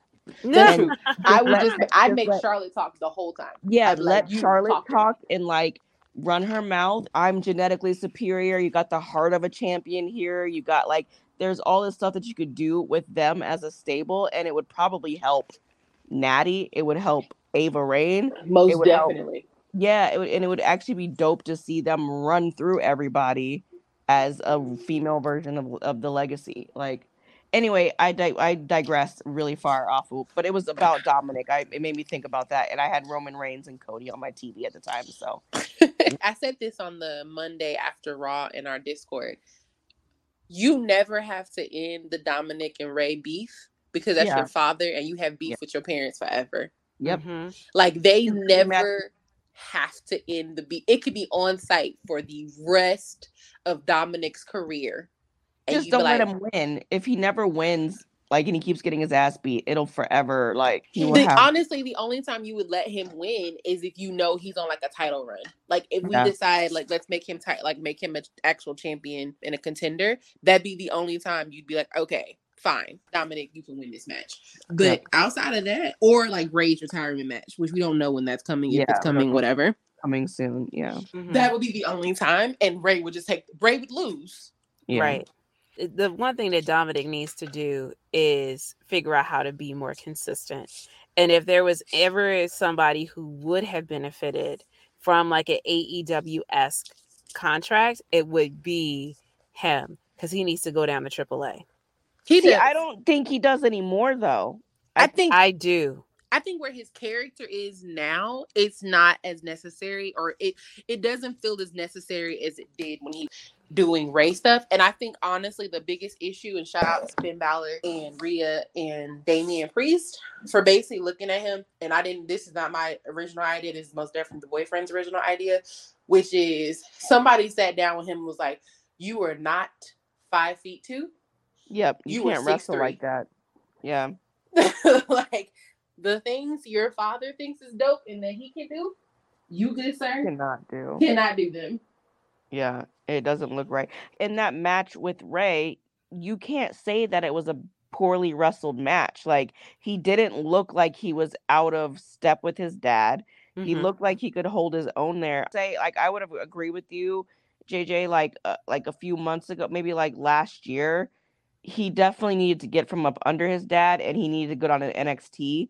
But him being in the stable and it's and he's been able to be protected and hidden by his, you know, the three other people in the ring with him has been really beneficial to him as a wrestler. And he, I'm not saying he's great, but he is nowhere near needing to go to NXT like he had to like last year. I think Let's- he's okay now. No, I agree with that. I said consistent though. Yeah. See, you know, I think that what he did was really smart. uh, which is what they said Logan Paul did, which is learn the choreography of the match so that at WrestleMania look, you look really good. And so he and his father nailed that choreography. But the problem is when you're in that stable and mommy is women's champion, which we're about to get to, and Finn is injured. So now it's you and Punishment Martinez. And so it's harder for you to hide when Bad Bunny is a going to draw all of the eyes. So I know that in Puerto Rico, y'all will still do the same thing, choreograph that match so that everybody looks good. But this Monday, when they were in Seattle, they had an issue where not everybody could travel. There was like a travel issue. So not all of the wrestlers were there. And that meant that Dom need they needed people to be able to work the mic or fill in where they could. And where you said he was hidden, all of a sudden he got exposed. And so uh, my concern is the um, consistency and then also being able to wrestle other people with other styles so that you expand your repertoire. I mean, it's the same argument people are having with Jade in AEW and going to Japan and saying, look, she we, you know she's kind of run through everybody here. We done all we could do here. She needs to go over there and learn a different style and work with those other people and get her reps in and she'll be better for it. And that's what i think would be true for him. But see the but, issue with jade mm-hmm. we're gonna talk about it is she works for somebody who don't make them rehearse right they don't make them rehearse they don't make them train like the reason why her body is in the shape that it is because she likes being in that shape, but they don't run the ropes. So she's never going to get better unless we keep her on television. This match with this whole feud match with Taya Valkyrie is going to be make or break because Taya Valkyrie is probably the first legitimate wrestler, like ring general type woman that she's been in the ring with and it's going to be sink or swim and they're keeping them apart from each other for a reason i hope that this means taya came in and was like girl let's go train let's go let's go run some ropes let's rehearse what we're going to do because i'm assuming the match is going to be a double or nothing in may if she doesn't perform and she loses her belt, she ain't never gonna be champion. Because they're setting this up for Taya Valkyrie to beat her. Mm. But that's another day. Just saying. I think with Dominic, WWE makes you practice they make you go to the performance center. Everyone that has that mentality of we're gonna train and get better and and iron sharpens iron basically. Like especially this roster, I think they're all very determined to make sure that we all look good. And Dominic has grown leaps and bounds since joining the Judgment Day. It can only get up from here because he's literally in a faction with Finn Balor, who is ring general number one. Mm-hmm transitioning, do you see also that same growth in Rhea Ripley as she defeated Charlotte Flair by pinfall for the SmackDown Women's Championship? I would say yes. She's also grown, and I was worried at the time off and them kind of hiding her behind the Judgment Day before she like became mommy and really became involved that it was going to hinder her character growth. But I actually think that in the ring she's gotten better. And the one thing that I appreciate between this match and the one they had during the pandemic when it was the NXT championship belt is she she didn't look afraid of the moment and she didn't look afraid of Charlotte. But she did have the oh my god, I'm going to win this match eyes. Like her eyes were just beady and bouncing around her head. And I was like, oh, she winning this. And my cousin was sitting with me and he was like, How you know? I was like, Look at her eyes. Her eyes can't stand still in her head. Like mm. she has all of the, oh my God, I'm winning this, I'm winning this, I'm winning this.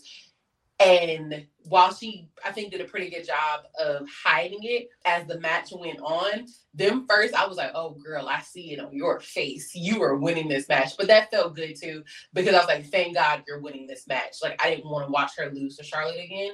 It, it didn't make sense to me. Um, but I do think that she's gotten better. I want to see her in the ring more with her peers. I want to see her in the ring more with Liv and Binky, even Shayna, Io, hell, Raquel. Like I want to see her more in the ring with those folks, and then not just be squash matches though. Did we talk about this already? I feel like we did. Talked a little bit about it in other matches, but we don't have to dwell on it. So, do you have anything else to say, or do you want to go to the next match so we can talk about the bloodline? We can go on to the next match. Pat McAfee defeated The Miz via pinfall in a singles match. Okay, and Kevin Pat. Owens. is- Okay, you gave a, a you gave a yay, but I was like, mm, that's it was kinda- so weird. Like his music hit, and I was like, "Oh, Pat came to work." And I also love. Okay, let's say I'm gonna believe that Michael Cole has no idea he's showing up to work. I do love that Michael Cole be shocked as shit when he shows up to work now, especially since you can tell that he misses him. Yeah, they did say like there's a press release that said that he was not going to be there. 'Cause Yeah, they were so like didn't have anything to do. So it was I don't think it was a surprise to Cole so much maybe, but it was definitely I a do love surprise. that he's always just like, "Oh my god, he's not supposed to be here. He told me he mm-hmm. was doing X." Like I do Yeah. like that, especially since I can tell that he's like, "I miss my friend when you coming Yeah. back to work." You know what I thought though? I thought he was coming back to announce the main event, kind of like how they would have JR come out to announce like the Undertaker's matches. That's what I thought was happening.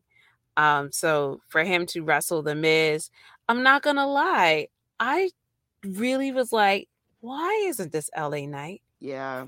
For me, so I was like, You're here, bruh. Get on the mic and save us from from graves. But I just thought this would have been a time for people like, how you gonna have a Hollywood, I don't even know, like main event without LA Knight, yeah. You know, like whatever. I, I thought that that's was gonna happen and it didn't. I was disappointed in this, but Patton looked good and good to see him. So are y'all ready to talk bloodline? Yeah. Most definitely. We start with Lil Uzi Vert dear. randomly coming out with I just wanna rock. Mm.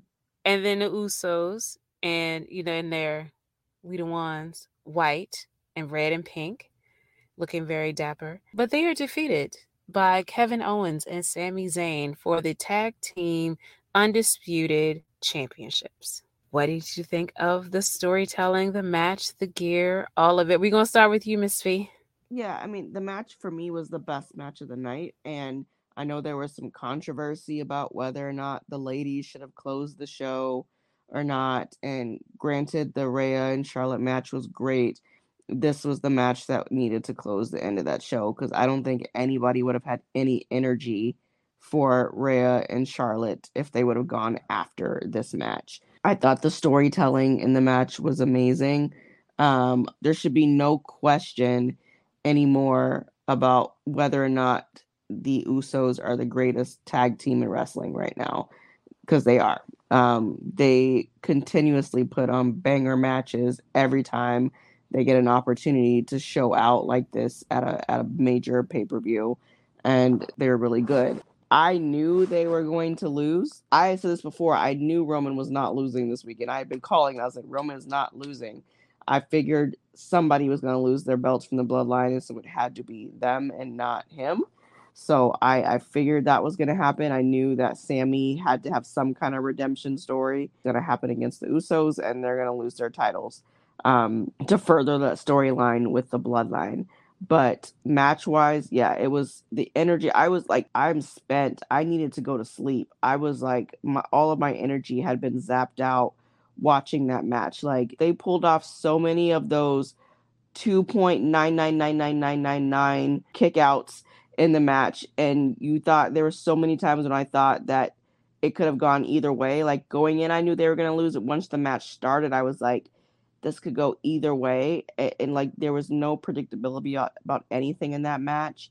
Um I loved at the end how emotional Sami and KO were. I was so conflicted though at the end because while I was excited for Sami and KO to have their moment, I was also a little bit sad for Jimmy and Jay because they have been carrying the bloodline for a lot of stuff. You know, when Roman's not at different shows and, and things like that, they've been carrying it. So, and I really, really like the Usos. So I was like, I don't even know how to feel here because I'm happy for Kevin and Sami, but I also am a little sad for Jimmy and Jay because I wanted them to continue carrying the belts because they've just done a really, really good job over the last like year or so. They've really stepped up. Thankfully, not had gotten any trouble or anything like they've been on the straight and narrow, and so it's been really good. But um, yeah, for me, that was of night one. That was definitely the best match of the night for me. Most definitely my favorite match. I think that Charlotte and Rhea were like a very good second and could have been like it's like one A, one B. Um, but I understood why Charlotte and Rhea could not main event because this match, from the moment the Usos came out, felt heavy and emotional and just like I don't know what I want to happen. And even Sami and KO came out with a little extra like jitter to them. Like you could tell that there were nerves, not only because they're the main event, but also because they have literally told a fantastic storyline over the last like year, basically, because Sami lost to Johnny Knoxville WrestleMania last year, went on his I gotta find friends, and he ends up, you know, and and if I remember correctly, KO's injured. He ends up basically being like, Oh, Roman, I'm what you need and that's how we got here right? So this is a story that they've been telling for an entire year eight months nine months ten months and it culminates in like this really really dope match and one thing that i missed in this or it gave me the same feeling is whenever the usos and the new day used to lock up with each other in their opening matches of WrestleMania when they're doing these ridiculous um ladder matches or whatever, it just was like, wow, these like all four of these gentlemen have a lot of respect for each other. They're very good at what they do and they want to satisfy and make sure that the fans understand that like they're here to put on a show. And I know when it was time to take the pin and Sami is doing um the Helluva kicks on Jay and he's talking to him. I'm sorry. I have to do this. Like he's conflicted, but he's like, I I need to like defeat this demon basically. And Jay selling it, you know, Jimmy and Kay are on the outside of the ring. Like it mattered. And there were no interference. It was a clean finish. They dropped the titles. And it, it felt electrifying. It felt really, really, really good. Now that they've won, it's like, all right, so when y'all dropping the titles though? Like not because I don't believe that Kevin and Sami are good like tag team champions. It's just the story's finished. It's kind of like what we were talking about with Cody. So Cody's gonna become champion, and then what next? Like when he losing the title. That's that's kind of what it feels like. Is so when is he losing the title? So I'm ready for them to drop the titles, separate the titles. I honestly wanted like Monday night after Raw, Sami and then come out to celebrate, and the Street Profits are like, all right, so we won. We want them Raw tag team belts right now. Like I was ready for them to split them up and like keep it pushing, but I know that's not what we're gonna do. And it looks like they're not done with each other yet. Jay just beat Sami in the main event. Like shout out to main event Jay, honestly, and all the growth that he's had in but, thousand percent. Yeah, yeah like great he was being solo. Then Jimmy came back, and then they were doing their thing. Then Sami came in the picture. Him and Sami have been telling this excellent story, and now he's like kind of back by himself in a form. Like Roman's pretty much told them, "I don't want nothing to do with y'all, y'all losers." But Jay also knows he's only really in this because he wants to make sure that Jimmy and Solo don't end up hurt like he was. It's just so many layers to this. And Sami's out here trying to save Jay to this day, trying to save Jay. Like mm. Monday, he was like, No, KO, let me talk to him. And KO was like, For real, dog, you still want to talk to him? After all we've been through, you want to talk to him. And Sami's like, Yeah, because you know, I feel like I can reach him, which is such like the most caring, I love that guy. I never abandoned you. Why should I abandon him type situation. Yeah, it was a great match, a really good way to end night one. It didn't get me as like emotional as like Binky and Sasha did when they main evented night one the year before last, but it most definitely like gave me chills and it was so dope. And I was just like, this is what's supposed to happen at WrestleMania. Like the matches are supposed to feel this important. And the most important match went on last, and that that made sense. I want to say a few things. Not only was it the first time that tag team main evented WrestleMania, but it was also the first time a Muslim main evented WrestleMania and a person from Syrian descent. So it was also one of those hallmark check one for the history book matches. I want to read this section from WrestleMania 39's Wikipedia, the reception section. It says WrestleMania 39 was the highest grossing WWE event in history, generating a gate of $21.6 million. The event also received generally positive reviews from critics who praised the undisputed WWE Tag Team Championship match, the men's WrestleMania Showcase match, Logan Paul versus Seth freaking Rollins, Rey Mysterio versus Dominik Mysterio, and the Hell in a Cell match. The SmackDown Women's Championship match was also lauded by critics, with professional wrestling journalist Dave Meltzer calling it, quote, among the best women's matches in WWE history. However, while the undisputed WWE Universal Championship match was also praised, its ending was criticized for its repetitiveness. Meltzer gave five star ratings to both the undisputed WWE Tag Team Championship match on night one and the Intercontinental Championship match on night two. These were the first WrestleMania matches to be awarded five stars by Meltzer since Bret Hart versus Stone Cold Steve Austin at WrestleMania 13 in 1997. So, what is your overall reception of WrestleMania 39? I do want to just make sure that we say that Charlotte and Rhea they started cooking the second half of the match. And it was a really good match, and the right person won. The other thing I want to say is that we talked a little bit about it in the other podcast about Charlotte leaving, and we thought, you know, we said she's going on vacation, and you know, there was some speculation that she may have wanted to have a baby. The other speculation that I saw was that she wanted to do a bodybuilding competition, like Bianca did one, and also Jordynne Grace from Impact just competed in one. So there is something in the water about bodybuilding and women wrestlers wanting to compete. So she comes back looking different. You know, maybe that's. I mean, she... it's not out of the ordinary. Every time she comes back, she looks different. But okay, look, look, she finally yeah. has a face that I like. Like whatever the plastic surgeon did this go round, and like the last go round, it's a face that I can get behind. Okay. It depends on the makeup, but yes. Um, my only question is like, I really don't understand why people still care about what Dave Mel- Meltzer has to say. Like, I, I, do not understand why All we care about his stars. He's a hater. WrestleMania 39 was it was one of the best pay per views. It was, I would say, consistent. I wouldn't say top to bottom. I'll say this: like opening night, if we all would have judged the what we thought the rest of WrestleMania was going to be like off of that Austin Theory and Cena match, it would have been terrible. But after that match got out of the way, I think both nights were were great and it was I was thoroughly entertained for both nights. I'm so glad that they no longer want to do WrestleMania on one night because I would have like not made it through. Um, splitting it up is they need to keep that forever and they can make more money doing it that way too. But yeah, I thought it was probably one of the better ones they've had in a long time. Like I was thoroughly entertained from the beginning to end. I just wish it would have been more theatrical and more Hollywood like.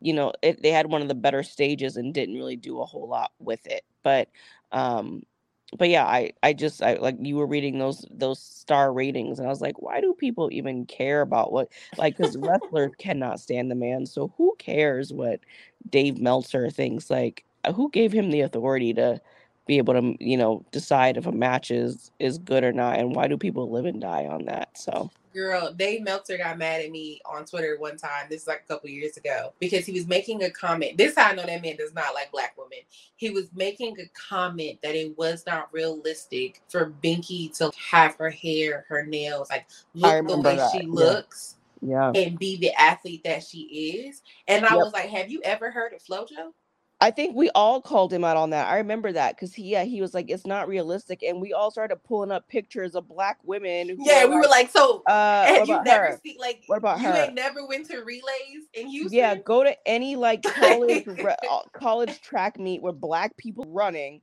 every one of them girls got their hair nail hair and nails done. Watch any M, like any NCAA, all them girls on LSU had their weave done. Girl, we talk their about this all the time. Why? Amen. Let's go. Like, what are you talking about? Just because you're the women that you are hang around can't do both, can't be athletic and look bomb at the same time, doesn't mean we can't. Because our hair is always on point. Our hair is always on point. Like, come on. now. lashes and everything. Like, do you not watch the you Olympics? not- Have you not right? seen the Jamaican team? Like, Yeah. what are we talking They about? be, they be breaking records with like long ass nails. and- Shirley and and Land hair. be Like, out here on. just what? But yes, Like, I you remember. can tell every time you turn on the Olympics, they all just got their weave done. They all have fresh weave. Like, what are you talking about, Dave Meltzer? Like, the eyelashes got done days before they showed up at the Olympics. Like, they are on point, and it's like they don't understand how we can do that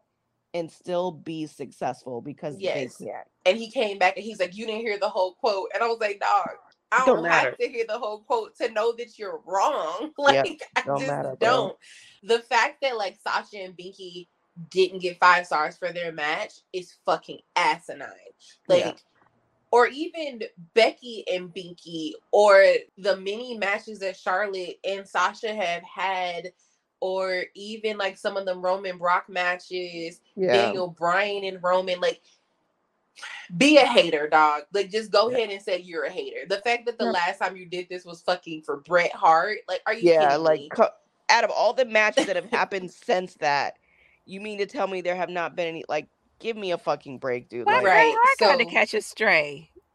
I mean, I'm not saying anything bad about Bret, Bret Hart. I'm just saying no, no, that no, no, no. Oh, like Since the last time. Bret wrestled Yeah. was what 20 years ago. It Well, said 1997. It was Yeah. 1997. So My yeah, that's insane. My That's sister was insanity. born in Oh, 96. She's 25. I like- am mad that you all focused on the Meltzer part of it, which I thought was like the least No, part. I was getting to it, but I'm just Okay. saying, like, we. sh- It's very obvious that he does not like whatever WWE does, even if it's in a good light. Yeah, Um, but the one, but that's what I was getting to, JJ. The one thing about this show, and this is how I know Dave Meltzer's full of shit, but I also respect the fact that he was like, "Oh, I gotta kind of give this show some credit."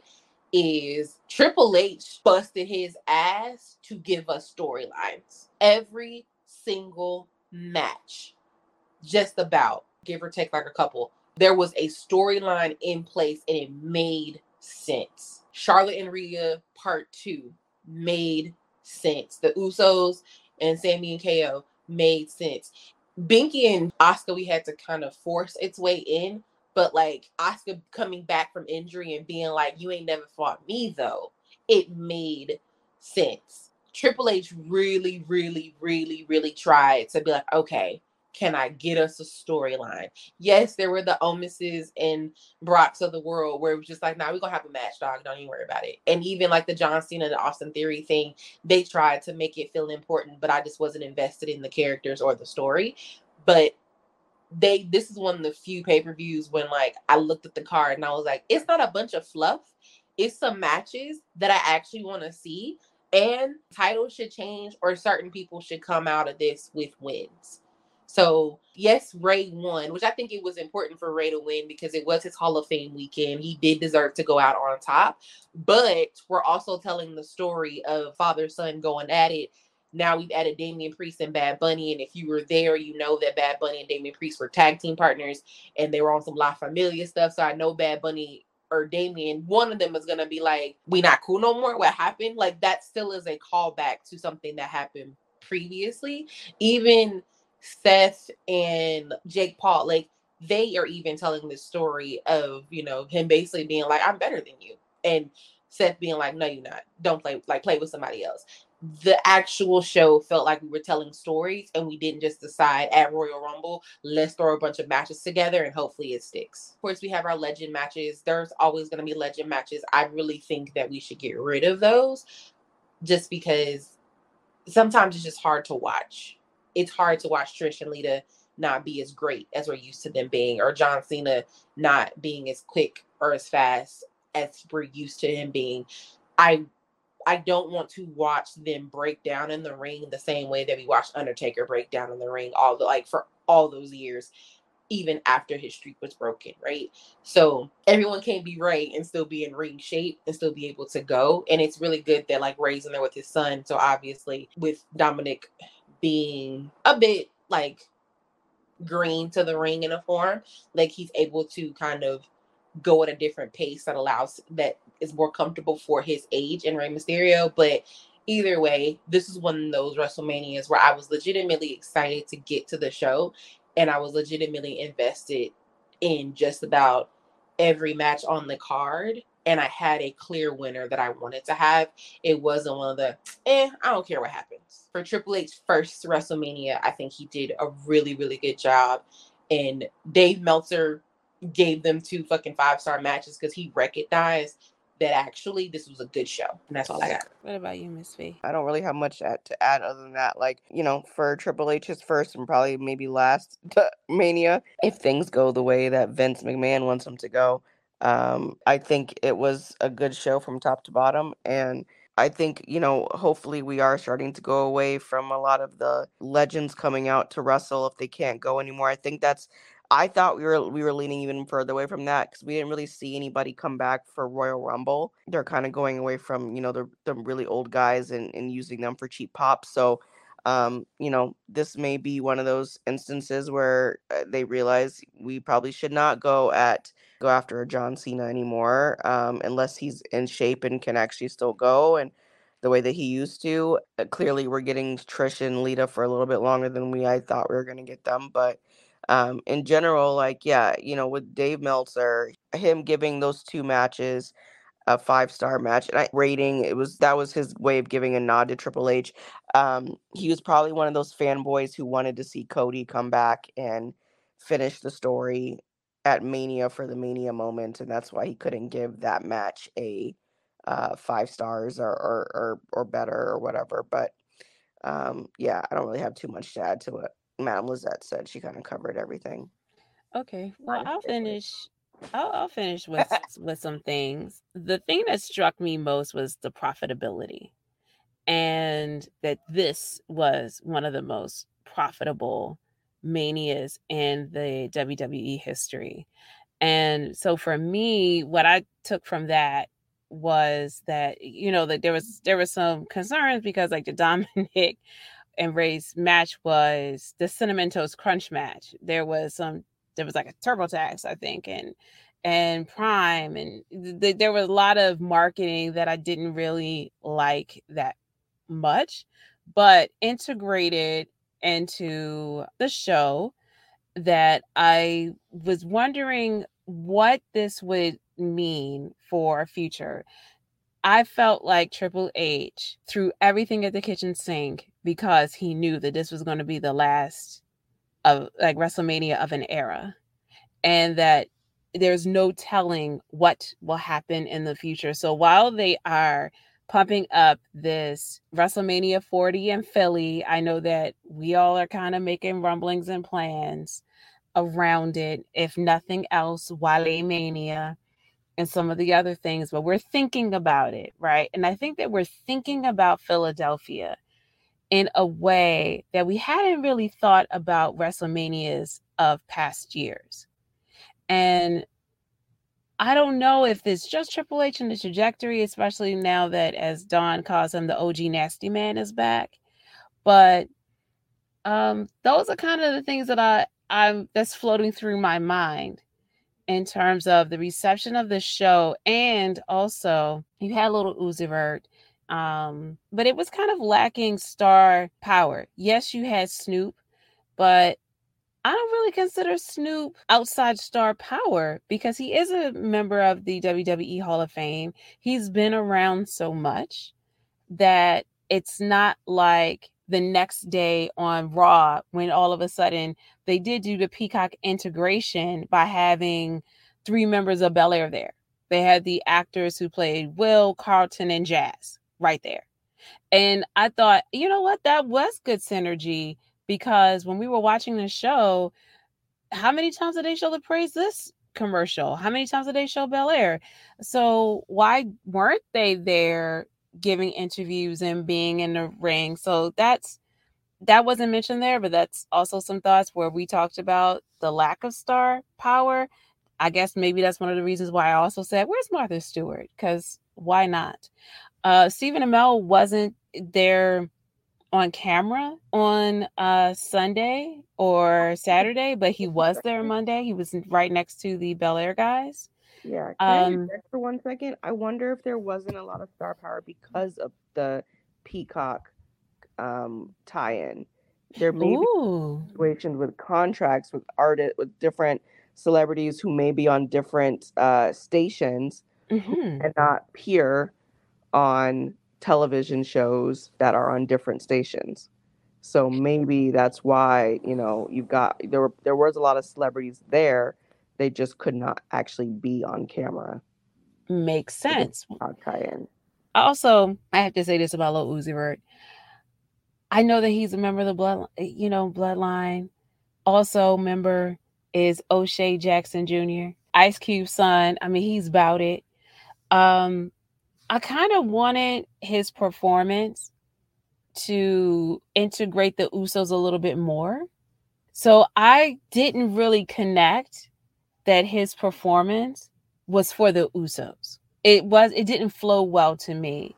It was a little disjointed. No, I think honestly that they wanted to like have somebody like a celebrity come out and make like do an appearance of some sort that wasn't mm-hmm. like Flo Rida making a performance or that no. white guy from Royal Rumble, right? Mm-hmm. And so it was like Uzi, what you doing? And he was like, nothing. I ain't come perform. And he's a fan. Like I know he was a fan too. Yes, he was, but like it was one of those things where it was like the interlude to the to the like last song of the night, right? It yeah. just felt like he came out to be and plus the song that he performed, I don't really know how much we need to call it a song and more of like him beatboxing and saying a few words. Like I don't really know if it's a song per se, but yeah. it doesn't really have a bunch of like substance to it. It's just supposed to get you hype and the Usos are always hype. Like they're always high energy when they come out to their own music or just, you know, when they come out with Roman, like they, even though they're supposed to be like a little bit more put together, whatever, they still have this just like feeling of energy that it can like it can get turned up at any time. So I don't really think Uzi was there to be their intro more than like Uzi was like, "Can I can I come to the to the WrestleMania? Can I do something?" And they was like, "Yeah, sure, doc, whatever." Yeah, like they they always have a performance, and they did not have one. So I yeah, and I just think that's just what happened. Like, and then they needed to fill some time. Yeah. As far as like the star power, I don't know. I didn't miss the celebrities. Like I kind of like, and this might just be because the what we consider a celebrity well not like our generation but generations younger than us what they consider a celebrity is totally different or very different from what we would consider a celebrity. So a um jake paul being our celebrity wrestler or whatever like it doesn't move the needle for us but we do know that his youtube following is massive. So mm-hmm. from like for so for younger fans, which is who he normally, you know, caters to and markets to, it's a very big deal that like Jake Paul is potentially wrestling like their favorite wrestler Seth Rollins or is on WrestleMania, which is a show that's really really important to them. While we're like, y'all couldn't find another person. Wait, I'm sorry, Logan, right? Logan, Jake, one of her that you know which I'm talking about. I really don't. Luke, I couldn't point Jake Paul whatever out of a, out of a don't be remembering real good. I'm not. I'm, I'm not. The one of the Paul brothers came to work. Okay. Uh huh. Yeah. Okay. Yeah. Yeah. Yeah. but yeah, I, I, I don't.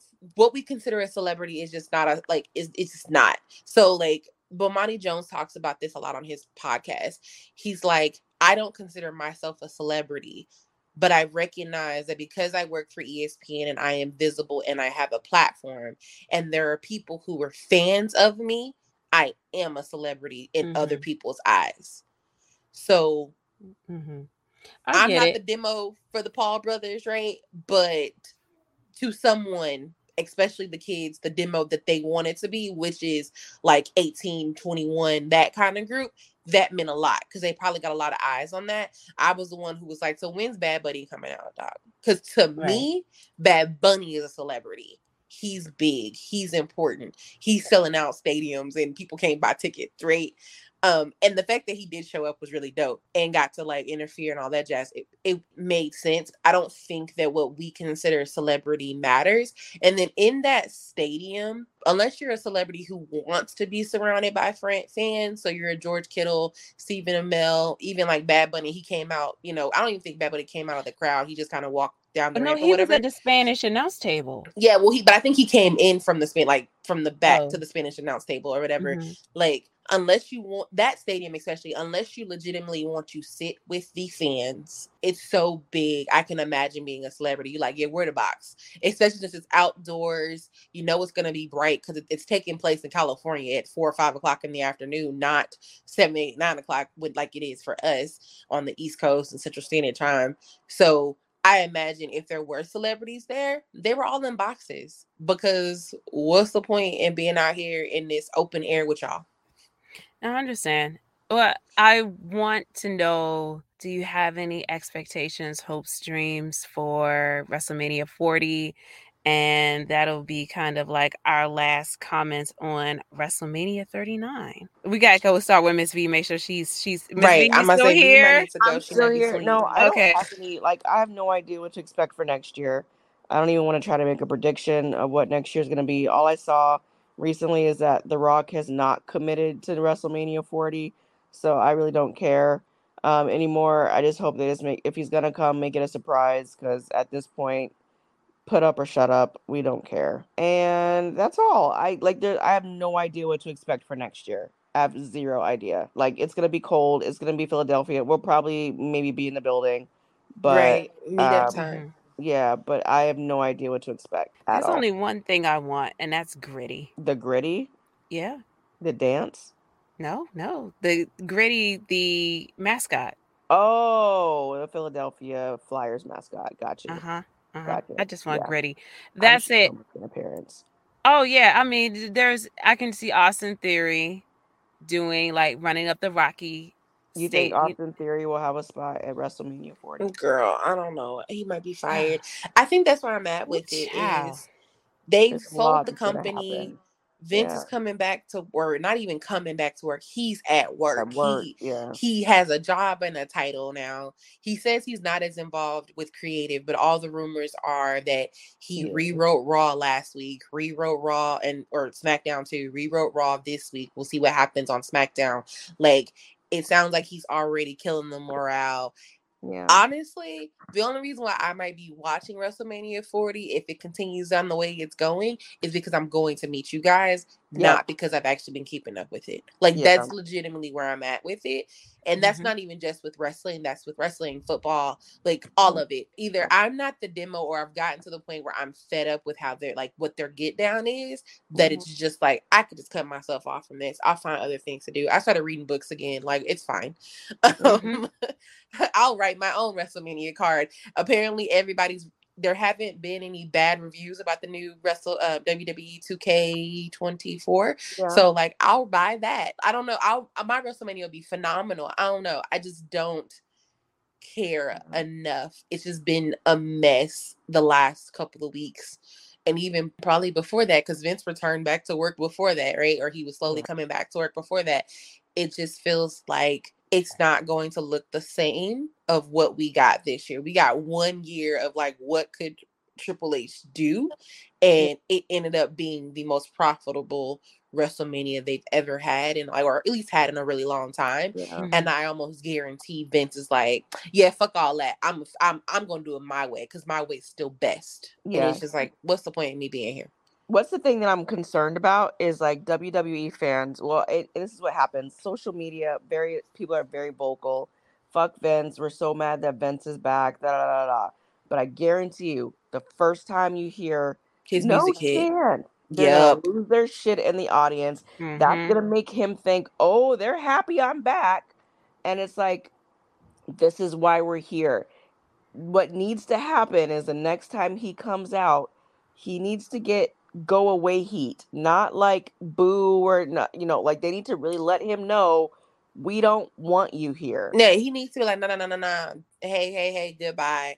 Or Yeah. like we need Mm. to just be They dead to hit- silent. Like they need to let him know no we're on. reaction whatsoever, like just totally no sell him there at all, or they need to chant Triple H's name, or they need to, they need to like I think they need to be dead silent or chant Triple H's name, or chant Stephanie's name. Right. We Stephanie's want name. Stephanie. We want Stephanie. Mhm. That's what we need to get because otherwise, if he comes out, because it's the exact same thing that happened when the sexual assault charges came out to begin with, or accusations came out to begin with. He walked out at at Raw in in Minneapolis, and everybody lost their shit. And it's like he tried to let it go under the rug because he's like, "Well, they're cheering for me, so why should I not show up here anymore?" So people need to no sell him or chant for Stephanie so that he can get it through his head. And it needs to happen in every city. It can't just happen in one. Right, right. Every city, we want Stephanie, we want Paul, we don't want you, Vince. That's the only way it's gonna get either to him. He might be, but it, it but even beyond him, it has to get back to the new owners that fans do not want this dude a part of this company anymore. That's the only way it's gonna mm-hmm. happen. But I I know wrestling fans are dumb and they're gonna lose their shit the first time they hear his music, and then it's gonna go right back to the status quo. Bullshit. Well, that was WrestleMania 39. And uh, what we want to do now, as we are past the two hour mark, is give you a little preview of the Three Times a Lady podcast, where each of us takes three things. Normally, we would take three things and talk about. We want to do it quarterly, but as a sneak preview, we're just going to do one. So, um, Madame Lizette, do you want to start? What's the one thing that you want to talk about? Doesn't have to be wrestling related, just anything that's on your mind. Find some work life balance, guys. Don't be out here like me, stressed out and trying to figure out how I'm going to do all of this. Like, I told my mom today, I was just like, I see the light at the end of the tunnel of what I'm trying to create. And I refuse to let anything get in the way of that because I want my nights and weekends back. Like, that's legitimately what I said. I want my nights and weekends back. Like, I don't see my mother every day. I don't think I've seen my boyfriend in like two months. Like, or if I have, it's been for like 20 minutes because he's working hell to a cease. I'm working hell to a cease. Like, I'm trying to make my team look the way I want it to look. And as frustrated as I am about the fact that it's not there yet, I am so focused on getting there. And I have to kind of remind myself that I want to get there and I don't want to give up because I've thought about like, you know what, I'm just gonna redo my resume and go find another job. Like I legitimately was two weeks ago, two or three weeks ago, I was also let me just quit this shit. I don't care. But I've built up this resolve that like I'm gonna stick to the plan that I have in my head of what I want this to be, and I'm gonna find that work life balance. And I want anybody, everybody who is potentially in a situation similar to mine, or is just like, when am I gonna have time for me? Make your time for you, whatever that looks like. I told my mom text and was like, "Hey, I took off the 14th to the 17th of April. You should too." And I was like, "All right, cool.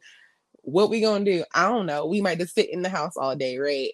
but now it's turned into we're getting our we're getting massages on Friday, we're getting our nails done on Saturday, we're gonna go to church on Sunday. Um, then I think we're gonna go out and stay at one of the hotels on the lake, not too far from my house, and have dinner and just like relax. And then Monday, I just will not do anything but like sit in bed all day, right? Find space for yourself, even when life is telling you you don't deserve it or you don't have time. You have time. That job will be there when you get back you and your mental health matter so much more than that job. And as a person who has been damn near tears over her job here recently, digging myself out of that hole and recognizing that, like, you're gonna take your two days off and this bitch catches a fire, it catches a fire, that's fine. You'll put the fire out when you come back on Tuesday. That is my thing. Find your space, take that time, and understand that there is a light at the end of the tunnel. You just may have to fight for it that's what I got. That's actually really good Uh, because I took that advice. And so mine is actually somewhat work related as well. Recently in my life, I've had to make some changes um, with what I'm going to do with my life. I've been in a really comfortable situation, like reliable, comfortable situation at work. And um, you know, I was probably going to be a lifer. I've already put 16 years in at this point um, with the same company, which is kind of unheard of for people my age nowadays to do that. And, you know, recently, like a, a really cool opportunity came across my desk. And, um, and so I had to make the choice of taking a leap uh, and betting on myself. Uh, and so I think what I want to talk about a little bit is like, you know, betting on betting on yourself and uh, not letting imposter syndrome is very real and not letting imposter syndrome keep you from doing what's best for you in your life and um, and that it's okay to take a leap even when you're not sure about what the leap is going to be and how it's going to end up but not let being comfortable hold you back from greatness and so i i've had to um, you know, like I said, I've been in a really comfortable situation. And so now I am taking a leap on something that I I hope and I think is going to put me in a position where I'm going to be, you know, in a really good space in my life, um, career wise and hopefully personally at some point but I would have never been in that position if I would have let fear and if I would have let the imposter syndrome of can I do this?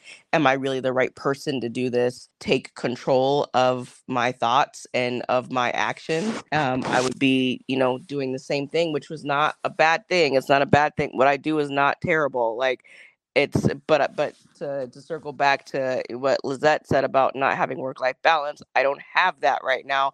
I don't have a life, and I'm doing things for myself to now. I'm taking a leap. Um, I'm betting on myself to hopefully be in a position where I do have work life balance and I'm able to have a life and I'm able to be happy and excited about you know what it is that I'm doing. Um, I know I've kind of talked a little. I haven't really told too much about what it is that I am taking a leap to do. Uh, there should be a press release coming out soon um, about it. So you guys will, I'll let you guys know when that happens. But I guess what I wanted just to say is just to like, if there's something that you're unsure of, bet on yourself and don't let imposter syndrome keep you from greatness. Um, because you don't want to look back. You know, life is really short. Uh, what is time anymore like if eh, the fact that it's 2023 and it feels like it's we're still in 2020 is crazy so you know don't hold yourself back from something for fear of the unknown. Sometimes you have to bet on yourself and just get to the other side and then hopefully the other side is you know going to be great for you. So that's all i have. Amen amen. Well then I, i'm going to come with the thing that is frivolous then. So, because I'm going to go pop culture. Uh, the thing that I wanted to talk about was I had a few, but I was going to narrow it down to just being really proud of our Black youth, not just the LSU basketball team, but also the Tennessee Three, the two Justins who were expelled, but then re, um, but they were reappointed back into their representative positions. But it is a fact, kind of going in the same vein as you all are, that these Black people would not be humbled in the criticism and the microaggressions, the overt aggressions, the outward racism, and the ridiculous actions of people who felt like these folks should know their place and are classless and everything else they want to say. And they stood and was like, we ain't having it. We gonna be us and we're gonna be unapologetically ourselves. And I just am saying one time and I appreciate that. And I hope that our youth continue to challenge the status quo and do what needs to be done for us also. Power to the people. Other than that, as we seriously close, I we are reading so much. Uh, you'll probably hear something soon. You know that Watch With You podcast is finishing up Blood Marks by Tracy Deonn. We are going to announce another book soon to do a group read about. I know unofficially we have Tia Williams' book with whose name is what? The Perfect Find. A. And um, not only is that a book, but it's also going to be a Netflix movie starring Gabrielle Union. So, you know, try to get the book if you can. All right, is everybody good? Hearts yes. That was a good debut of once, twice, three times a lady. Let's go. That's right. All right. Bye, everybody. Bye. Bye.